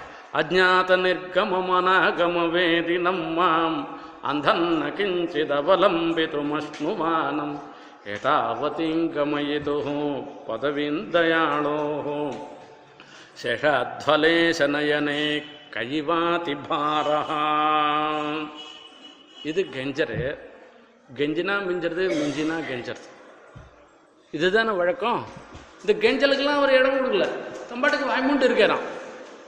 பார்த்தேறான் அவர் சுவாமி, பாரு உனக்கு நான் உன்னோட நான் சண்டை போடுறேன் பாரு அப்படின்ட்டு பெருமாளோட சண்டை போட ஆரம்பிச்சுட்டேன். பூயோ பூயோபி ஹந்த வசதிர் யதிமே பவித்ரி யாம்யாசு துர்விஷஹ விருத்திஷு யாதனாசு சம்யக் பவிஷ்யதி ததஸ் சரணாகதானாம் சம்ரட்சிதேதி விருதம் வரதத்வதீயம். என்ன சொல்ற நீ அப்படின்னு அவருடைய ஒரு சண்டை போட ஆரம்பிச்சிட்டாராம் சுவாமி தேசிகன். அதாவது அந்த ஒரு இன்டிமசி, அவ்வளோ நெருக்கம் இருந்தால் தான் இப்படிலாம் சொல்ல முடியும், இல்லைன்னா சொல்லவே முடியாது. இது அந்த தேவப்பெருமாள் இடத்துல இருக்கிற ஒரு சுவாமி தேசிகனுக்கு இருக்கிற ஒரு அனுபவம் இருக்க, அந்த நெருக்கம் இருக்க, என்னென்ன மாதிரிலாம் சொல்ல வைக்கிறதுன்றதை தான் நம்ம இப்போ அனுபவிக்கிறோம், வேற ஒன்றுமே இல்லை. அதில் பார்க்குற நான் சொல்கிறேன் கேளுங்க, தேவப்பெருமாளை பார்த்து சொல்கிறேன், நான் இத்தனை நாள் எத்தனையோ நரக்கத்தெல்லாம் அனுபவிச்சுட்டு தான் இன்னைக்கு நான் வந்திருக்கேன். ஒன்னிடத்துல நான் சரணாகத்தையும் பண்ணியாச்சு. இனிமே எனக்கு அகம் மத்ரட்சணம் வரும், மத்ரட்சணம் பலம் ததா நம்மம ஸ்ரீபதே ரேவேதி ஆத்மானம் நிட்சிபேத் புதான்னு சொன்ன மாதிரி, நான் என்னுடைய ரட்சணமோ ரட்சணத்தினால வரக்கூடிய ரட்சண பரமோ பலமோ எதுவுமே எனக்கு இல்லை, எல்லாம் உனக்கு தான் நான் சொல்லிட்டேன். நான் இப்படி உன்னையே சரணாகதியாக அடைந்தவனுக்கு எனக்கு மறுபடியும் ஹந்த வசதி எதிபே பவித்ரி யாம்யா சுதுர்விஷக விருத்தினிஷு யாதனாசு. இந்த நரக்கத்தில் எத்தனையோ விதமான நரக்கம் இருக்குது, அயல் பகுத்தனத்தில் சொல்லியிருக்கார். அந்த எத்தனையோ நரக்கங்களில் போகும்படியாக ஒரு சன்னிவேசம் எனக்கு கணக்கு மறுபடியும் ஏற்பட்டுடுத்துனாக்கா, உன்னிடத்துல சரணாகதி பண்ணவனாக இருந்துருக்கிற எனக்கு இப்படி என்ன நரக்கத்தை போகும்படியாக நீ கணக்கு பண்ணிட்டியானாக்கா ரொம்ப ஆச்சரியமா இருக்குமா. சமயக் பவிஷ்யதி தரணாகதானாம் சம்ரட்சிதேதி விருதம் வரதத்வதீயம். உனக்கு ஒரு பெரிய டைட்டில் வச்சுருக்கிய, சரணாகத ரட்சகன்னு ஒரு டைட்டில் வச்சுருக்கிய, அது ரொம்ப ஆச்சரியமா இருக்கும் போ. ஆகையால ஆகையால நீ என்ன பண்ண, இது சண்டை போடுற அடுத்தது. இது சுவாமி தேசிகன் சரணாகதி தீபிகையில் தீபப்பிரகாசன் விஷயத்தில் சொல்கிறேன். இவராவது ஒரே ஒரு விஷயத்தை தான் சொல்கிறார், சுவாமி தயா ஜலநிதி மதுரஹாட்சமாவான்னு வரிசையாக சொல்லிடுவார். நீ தான் எனக்கு சுவாமியாக இருந்துன்னு இருக்கவன், சுவாமியாக இருக்கும் உன்னுடைய பொறுப்பு என்னை காப்பாற்றுறதுன்றது, உனக்கு தாசனாக இருக்கவனுக்கு இப்போ என்னை காப்பாற்ற போயிட்டேன்னா உன்னுடைய சுவாமித்துவம் போயிடும். உனக்கு தயாஜலநிதி கருணை கடல்ன்றது பேர் இருக்குது, நீ கருணையாக என்னை காப்பாற்ற போகிறது போயிட்டேன்னா உனக்கு கருணை கடல்ன்றது போயிடுமா, பேர் போயிடுமா. மதுரஹா இனியவன்றது போயிடும், கொடூரம்ன்றது போயிடும். க்ஷமாவான்றது ஒரு பேர் இருக்குது, பொறுத்துக்கிறவன்ற பேர் இருக்குது, அதுவும் போயிடும். இப்படிலாம் இந்த ஒரு டைட்டல்லாம் நீ காப்பாற்றிக்கணும்னாக்கா என்னை ரட்சணம் பண்ணால் தான் உன்னால் காப்பாற்ற முடியும்னு தீபப்பிரகாசன் விஷயத்தில் சரணாகதி தீபிகையில் சுவாமி சாய்க்கிற. இந்த சரணாகதி ரட்சகன்னு நீ பேர் வச்சுருக்கே, அந்த பேரை காப்பாற்றணும்னாக்கா எனக்கு இனிமேல் யம யாத்தனைலாம் இருக்கக்கூடாது. அதுக்காகவாவது நீ பண்ணு, எனக்காக நான் கேட்டேன்றதுக்கோசரம் நீ பண்ணணும்னு அவசியம் இல்லை என்று சண்டை போடுறாரு. இது சண்டை போட்ட பிற்பாடு கடைசியில் கேட்குறார்,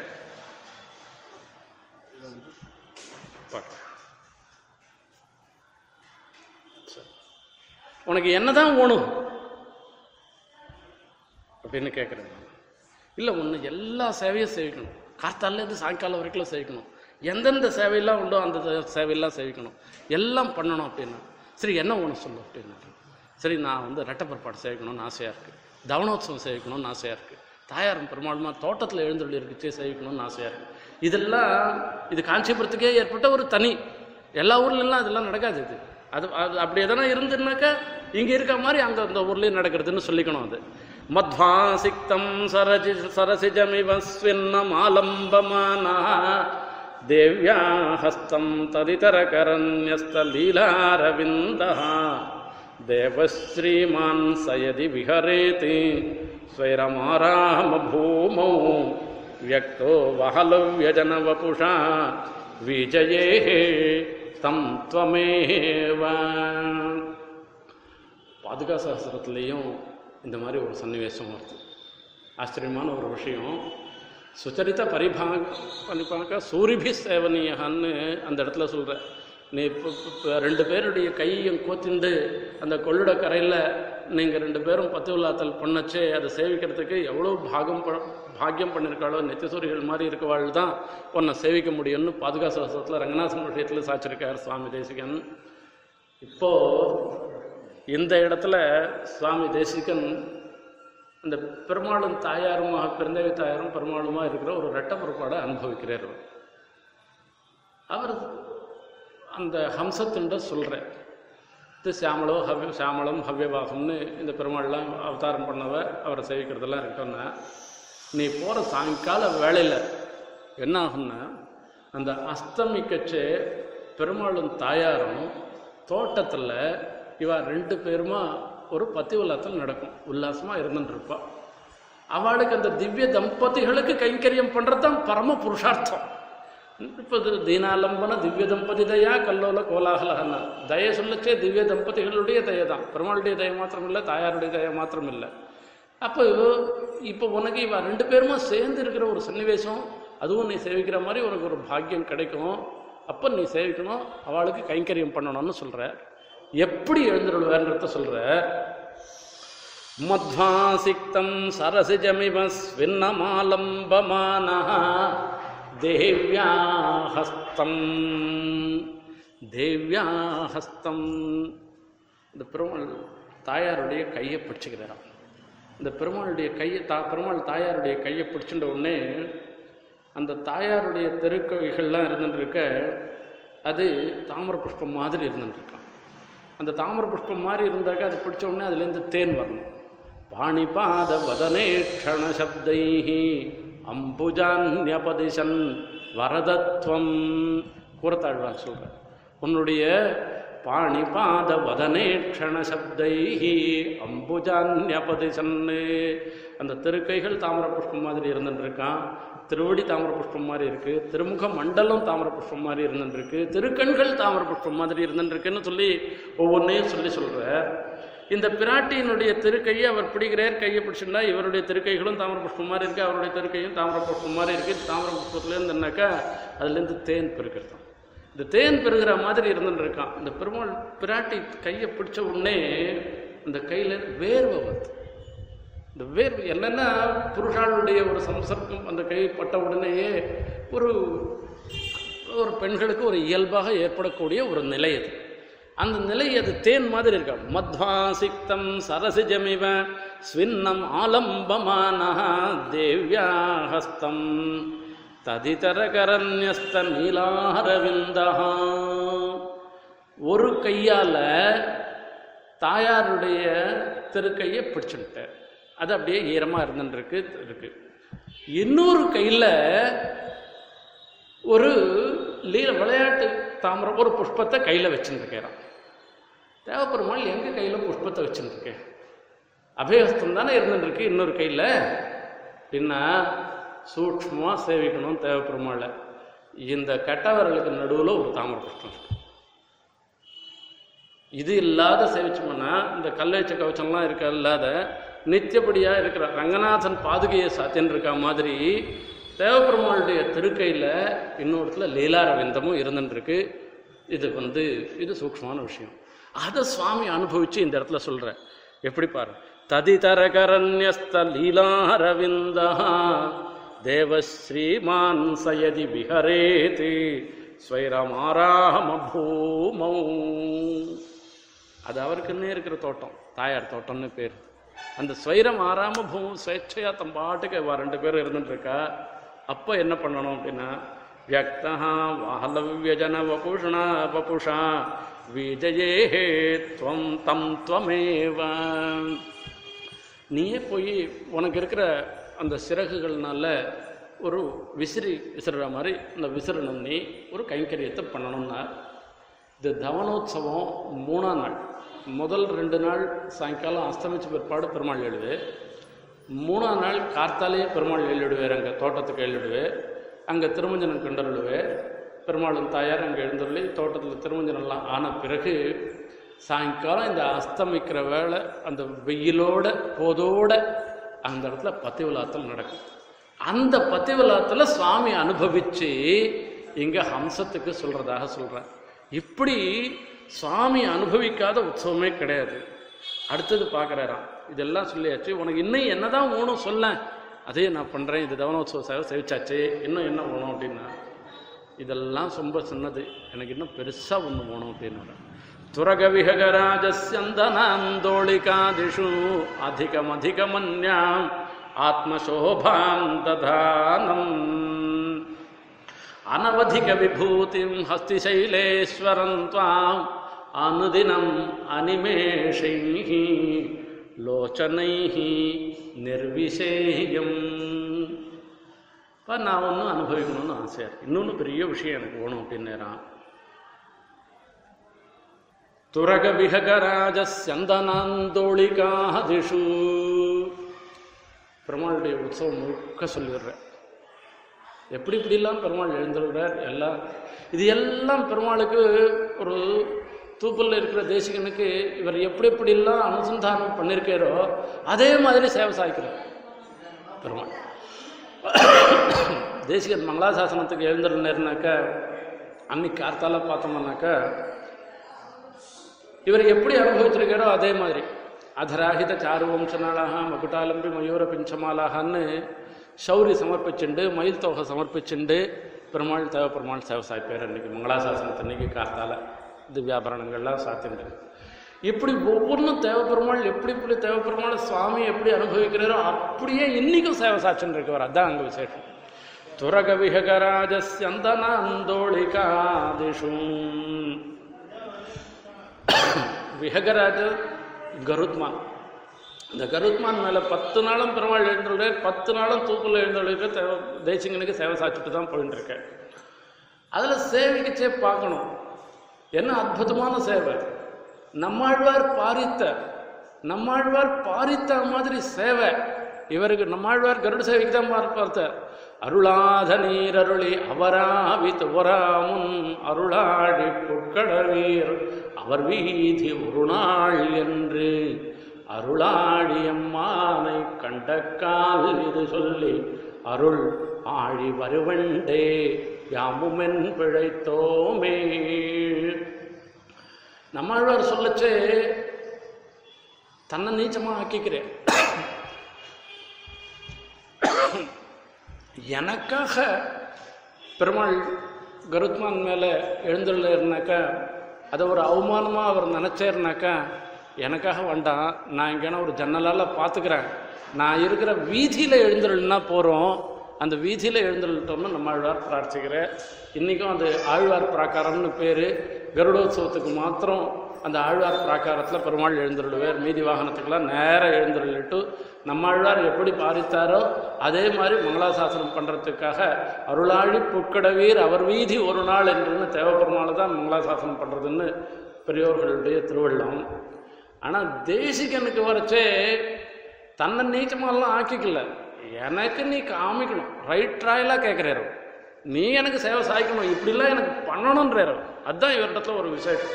அந்த உரிமையோட அவர் கொஞ்சம் பயந்துட்டு கேட்குறாரு. அப்படிலாம் இல்லை, உரிமையோட சொல்கிறார் எப்படிலாம் சேவை சாய்க்கணும்னா எல்லாத்துலேயும் மரியாதை. விஹகராஜந்தனாந்தோளிகாதிஷும். அந்த பெருமாள் எழுந்துடணும், இன்னி தினத்துலையும் பார்க்கணும். அந்த கருட சேவையில் பெருமாள் எழுந்துருந்தாருன்னா அற்புதமான பெரிய மாலையை சாட்சியில் இத்தனை பேரும் கும்பல் மொத்த பேரும் பார்ப்போம்.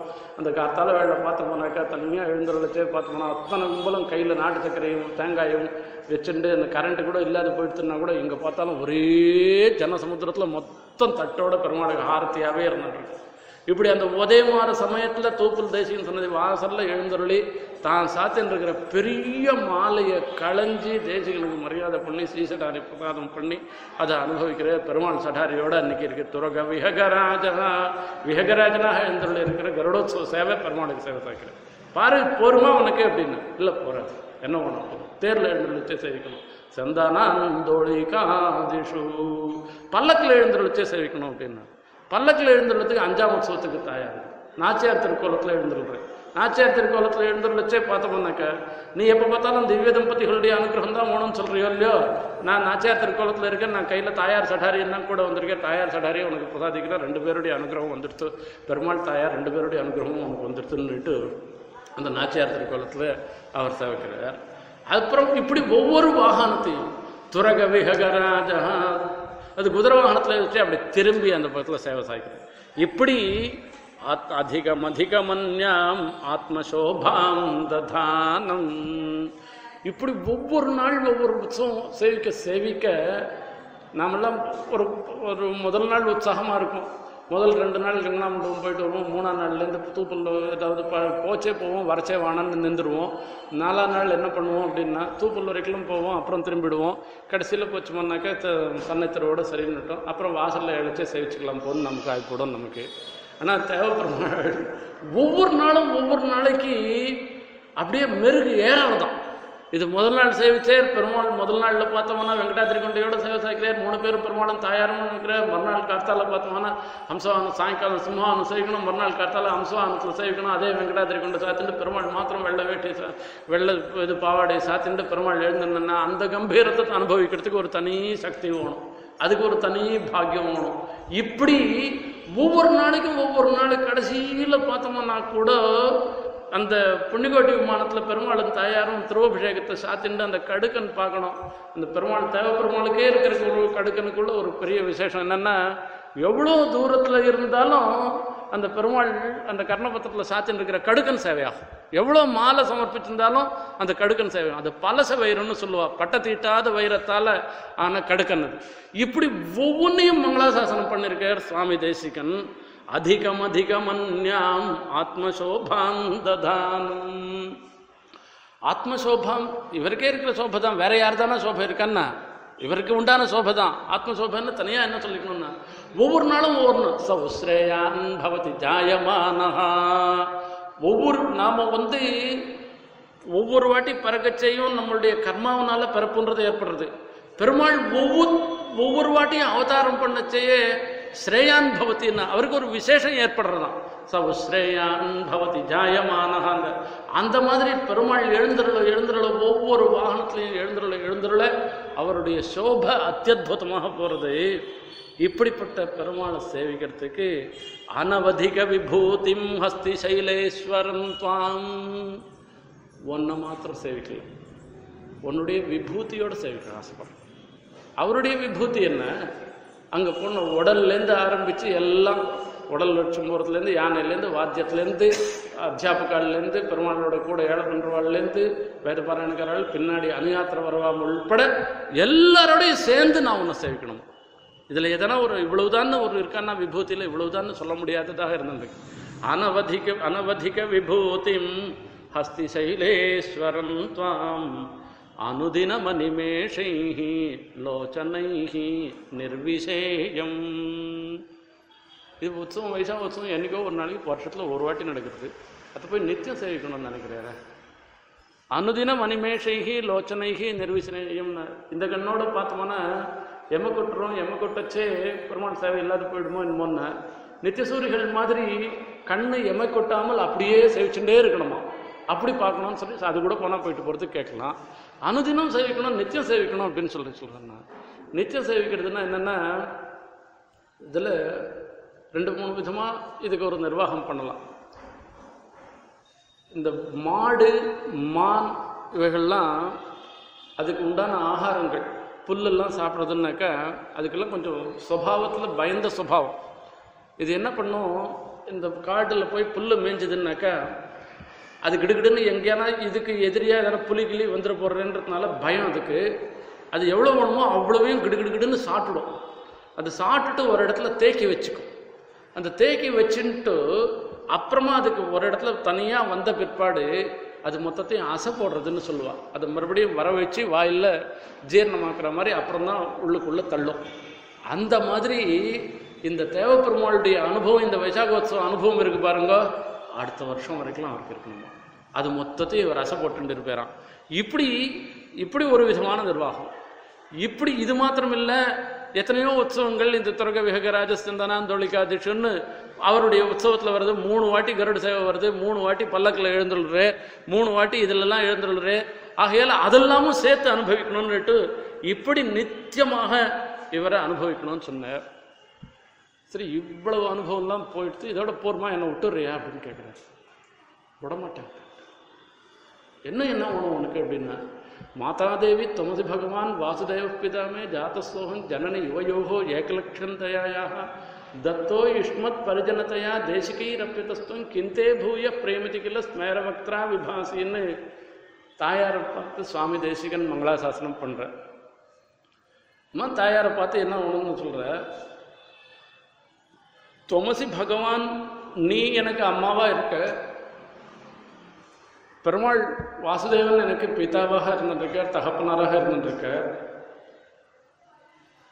ஜாத்தசோகம் ஜனனி யுவயோகோ ஏகலட்சியம் தயாயாக உங்கள் 2 பேருடைய கட்டாட்சத்துக்கு பாத்திரமாக நானும் இருக்கேன். உங்களுக்கு கைங்கரியம் பண்ணுறதுக்காகவே ஆச்சாரியால் என்ன உன்னிடத்துல சமர்ப்பிச்சுட்டான்.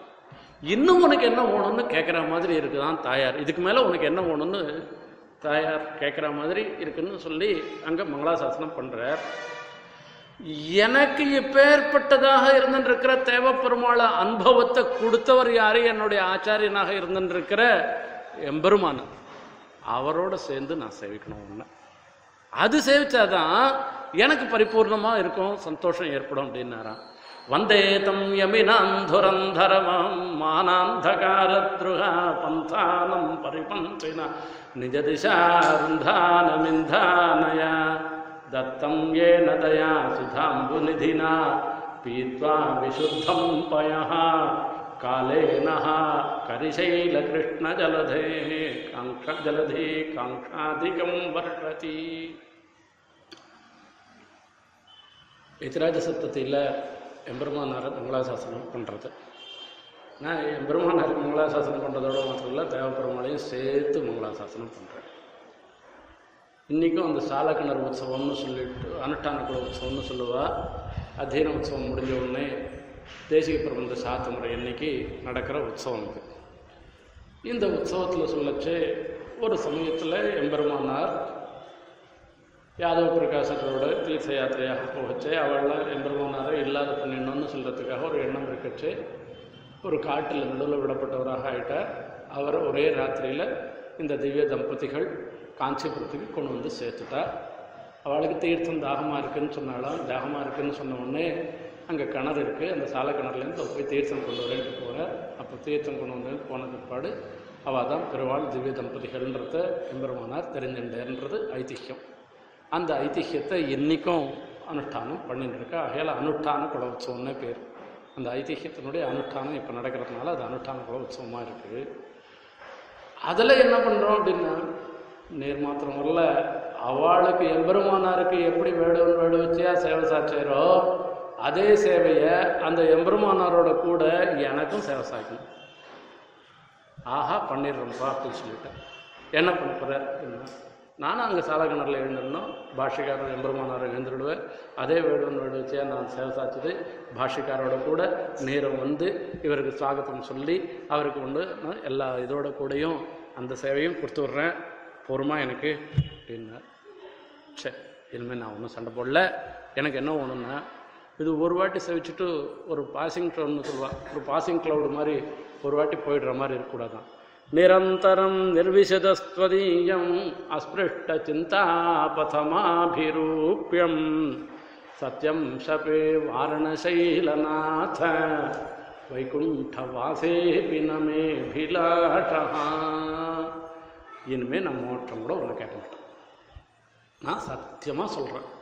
சத்யம் சபே வாரணசைலநாத நிரந்தரம் நிர்விசதஸ்வதீயம் அஸ்பிருஷ்ட சிந்தாபதமாபிரூபியம் அஸ்பிருஷ்ட சிந்தாபதம். அந்த தேவப்பெருமானுடைய அழகுக்கு அங்கங்கே ஒரு சப்த பிரயோகம் பண்ணுறார் சுவாமி. அது அவருக்கு தான் இருக்கும், வேறு என்ன பண்ணுங்க. தேப்பெருமாள் எப்படி எழுதிருப்பே, பார்சாது மாதிரி மூஞ்செல்லாம் புள்ளியாக எழுதிருப்பேன்னு சொல்லலாமா? எப்படி எழுதிருப்பேர் அப்படின்னா, அஸ்பிருஷ்ட சிந்தாபதம் இப்படி எழுதிருப்பேர்னுட்டு நம்மளால் எண்ணி பார்க்கவே முடியாததான் இருப்பார் தேப்பெருமாள். தேப்பெருமாள் எழுதிருப்பேன்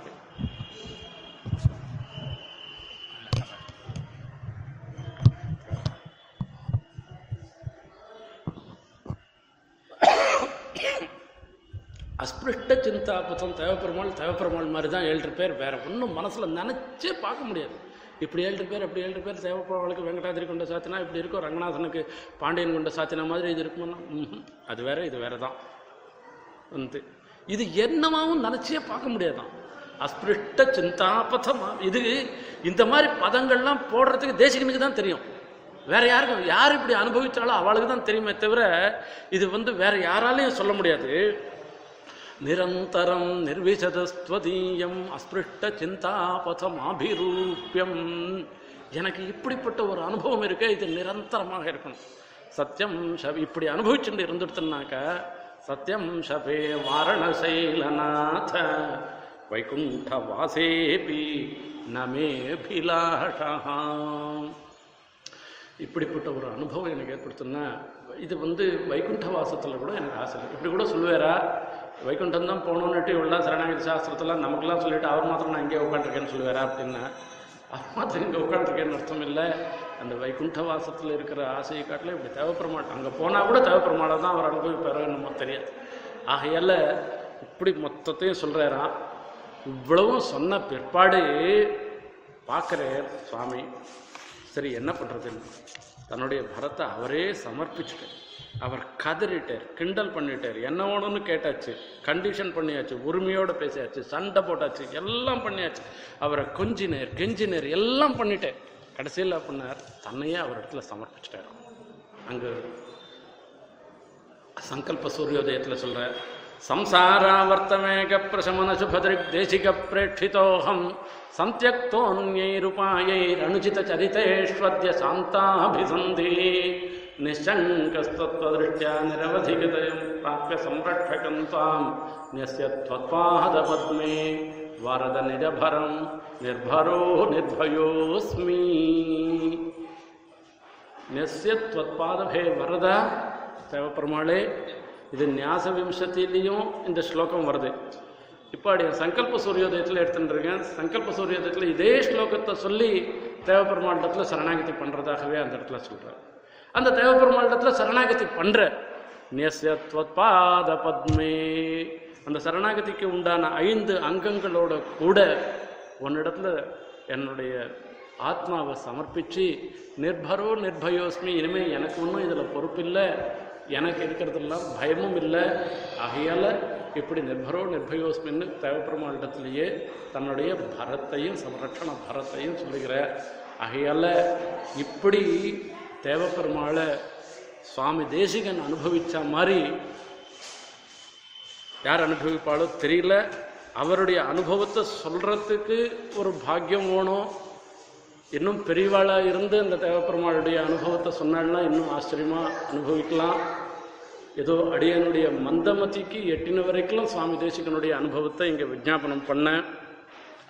அதில் சுவாமி கடைசியில் ஒரு பிரார்த்தனை பண்ணுறேன் தேவப்பெருமாள், வரத விரதயத்வம் வாரிதா சேஷதோஷாம் புனருபசித புண்ணியாம் பூஷிதாம் புண்ணியகோட்யாம் சிதமுதித மனோபிஹி தாவகைஹி நித்யசேவ்யாம் ஹதரி புஜன யோகாம் ஹஸ்திதாம்ன சமிருத்திம். அந்த ஸ்ரீரங்க ஸ்ரீன்ற மாதிரி ஹஸ்திதாம்ன சமிருத்தி, அந்த தேவப்பெருமாள் அந்த காஞ்சிபுரத்துக்கே ஏற்பட்ட ஒரு சமிருத்தி, அது எப்படி இருக்கணும்னு சொல்லி சொல்கிறேன். அதுக்கும் பெருமாளிடத்துலாம் தேவப்பெருமாளிடத்துலாம் பிரார்த்தனை பண்ணோம். வரத வீரச்சையா அப்பா நீ எப்படி இருக்கணும்னு சொன்ன, வாரிதா சேஷதோஷம், ஒரு தோஷமும் இல்லாததாக இருக்கணும். அதாவது அதுக்கு அந்த சமுதி புனருபஜித புண்ணியம் பூஷிதாம் புண்ணியகோட்யா, புண்ணியகோட்டினாலே பூஷிதம் அலங்கரிக்கப்பட்டதாக இருந்துருக்கு. நம்மளுடைய தேவப்பெருமாளை சேவிக்க சேவிக்க சேவிக்க நம்மளுடைய புண்ணியங்கள்லாம் மேலே வளர்ந்துட்டே வரதாக இருந்துருக்கு. இதுதான் ஹஸ்திதானத்துக்கு ஏற்பட்டது. சிதமுதித மனோபிஹி தாவகைஹி நித்யசேவ்யாம், ஒரு பரிசுத்தமான மனசோட தேவப்பெருமாளை சேவிக்கணும். அந்த பரிசுத்தமான மனசு மாத்திரம் போறாது, சந்தோஷத்தோட சேவிக்கணும். இன்னைக்கு சேவிக்க போகிறோம், இன்னைக்கு சேவிக்க போகிறோம்னு நினச்சுட்டே சேவிக்கணும். இது சிதமுதித மனோபிஹி தாவகைஹி நித்யசேவ்யாம், இதுதான் ஹஸ்திதாமாவுக்கு ஒரு சமிருத்தி. அந்த சமிருத்தியை நிறைதான் பண்ணணும். ஹதரிபு ஜனயோகம், இதுக்கு எதிராக இதுக்கு தடங்கலாக யார் இருக்காளோ அவெல்லாம் இல்லாதபடியாக பண்ணணும். அதோட ஏன்னா அது எப்போ இந்த அனுபவத்தில் குறை வந்துருமோன்னு சொல்லி சொன்னோம்னாக்கா அது ரொம்ப கஷ்டமாக போயிடும். சில சமயம் உபன்யாசம் பண்ணிட்டு இருக்குச்சு, நாழியாகி கொடுத்தோன்னு பெல்லு எப்போ அடிக்க போகிறா எப்போ பெல் அடிக்க போகிறா நினச்சுட்டே நம்ம பண்ணோம்னா அது உபன்யாசத்தினுடைய ஃப்ளோ போயிடும். எப்போ நிறுத்தணுன்ற மாதிரி ஆகிடும். இந்த தேவப்பெருமாளுடைய சேவைக்கு வரைச்சே இதுக்கு எதிர்த்தட்டா தடங்கள் வந்துருமோ நினச்சிருந்தா அது பூர்த்தி ஆகாதான். ஹதரி பூஜன யோகம் அஸ்திதாம் சமிருத்திம், அதை யார் பண்ணணும், தேவப்பெருமாள் தான் பண்ணணும். அந்த தேவப்பெருமாளுடைய அனுபவத்தை யார் கொடுப்பா, தேசிகன் தான் கொடுப்பேன். அந்த தேசிகனையும் தேவப்பெருமாளையும் சேர்ந்து தான் நாம் அனுபவிக்கணும். இப்படிப்பட்ட அனுபவத்தை உங்களோட பகிர்ந்து கொள்ளும்படியான ஒரு பாக்கியத்தை எனக்கு கொடுத்துருக்கா இந்த ராமானுஜதயா குழுவினர்கள். அவர்களுக்கு எப்படி தன்யவாதம் சொல்கிறதுன்னு தெரியல. எத்தனை வாட்டி சொன்னாலும் தலையெல்லாம் கைமாறு இல்லைன்னு சொல்கிற ரீதியில் அவளுக்கு எல்லா விதமான பிரணாமங்களையும் சொல்லிட்டு தெரிவித்துண்டு எல்லாருக்கும் சகல விதமான ஸ்ரேயஸும் தேவப்பெருமாள் கட்டாட்சம் ஏற்படணும்னு பிரார்த்தனை பண்ணிண்டு இந்த உபன்யாசத்தை நிறைவு செய்கிறேன். கவிதார்க்கிக சிம்ஹாய கல்யாண குணசாலினே ஸ்ரீமதே வெங்கடேசாய வேதாந்த குரவே நமஹ.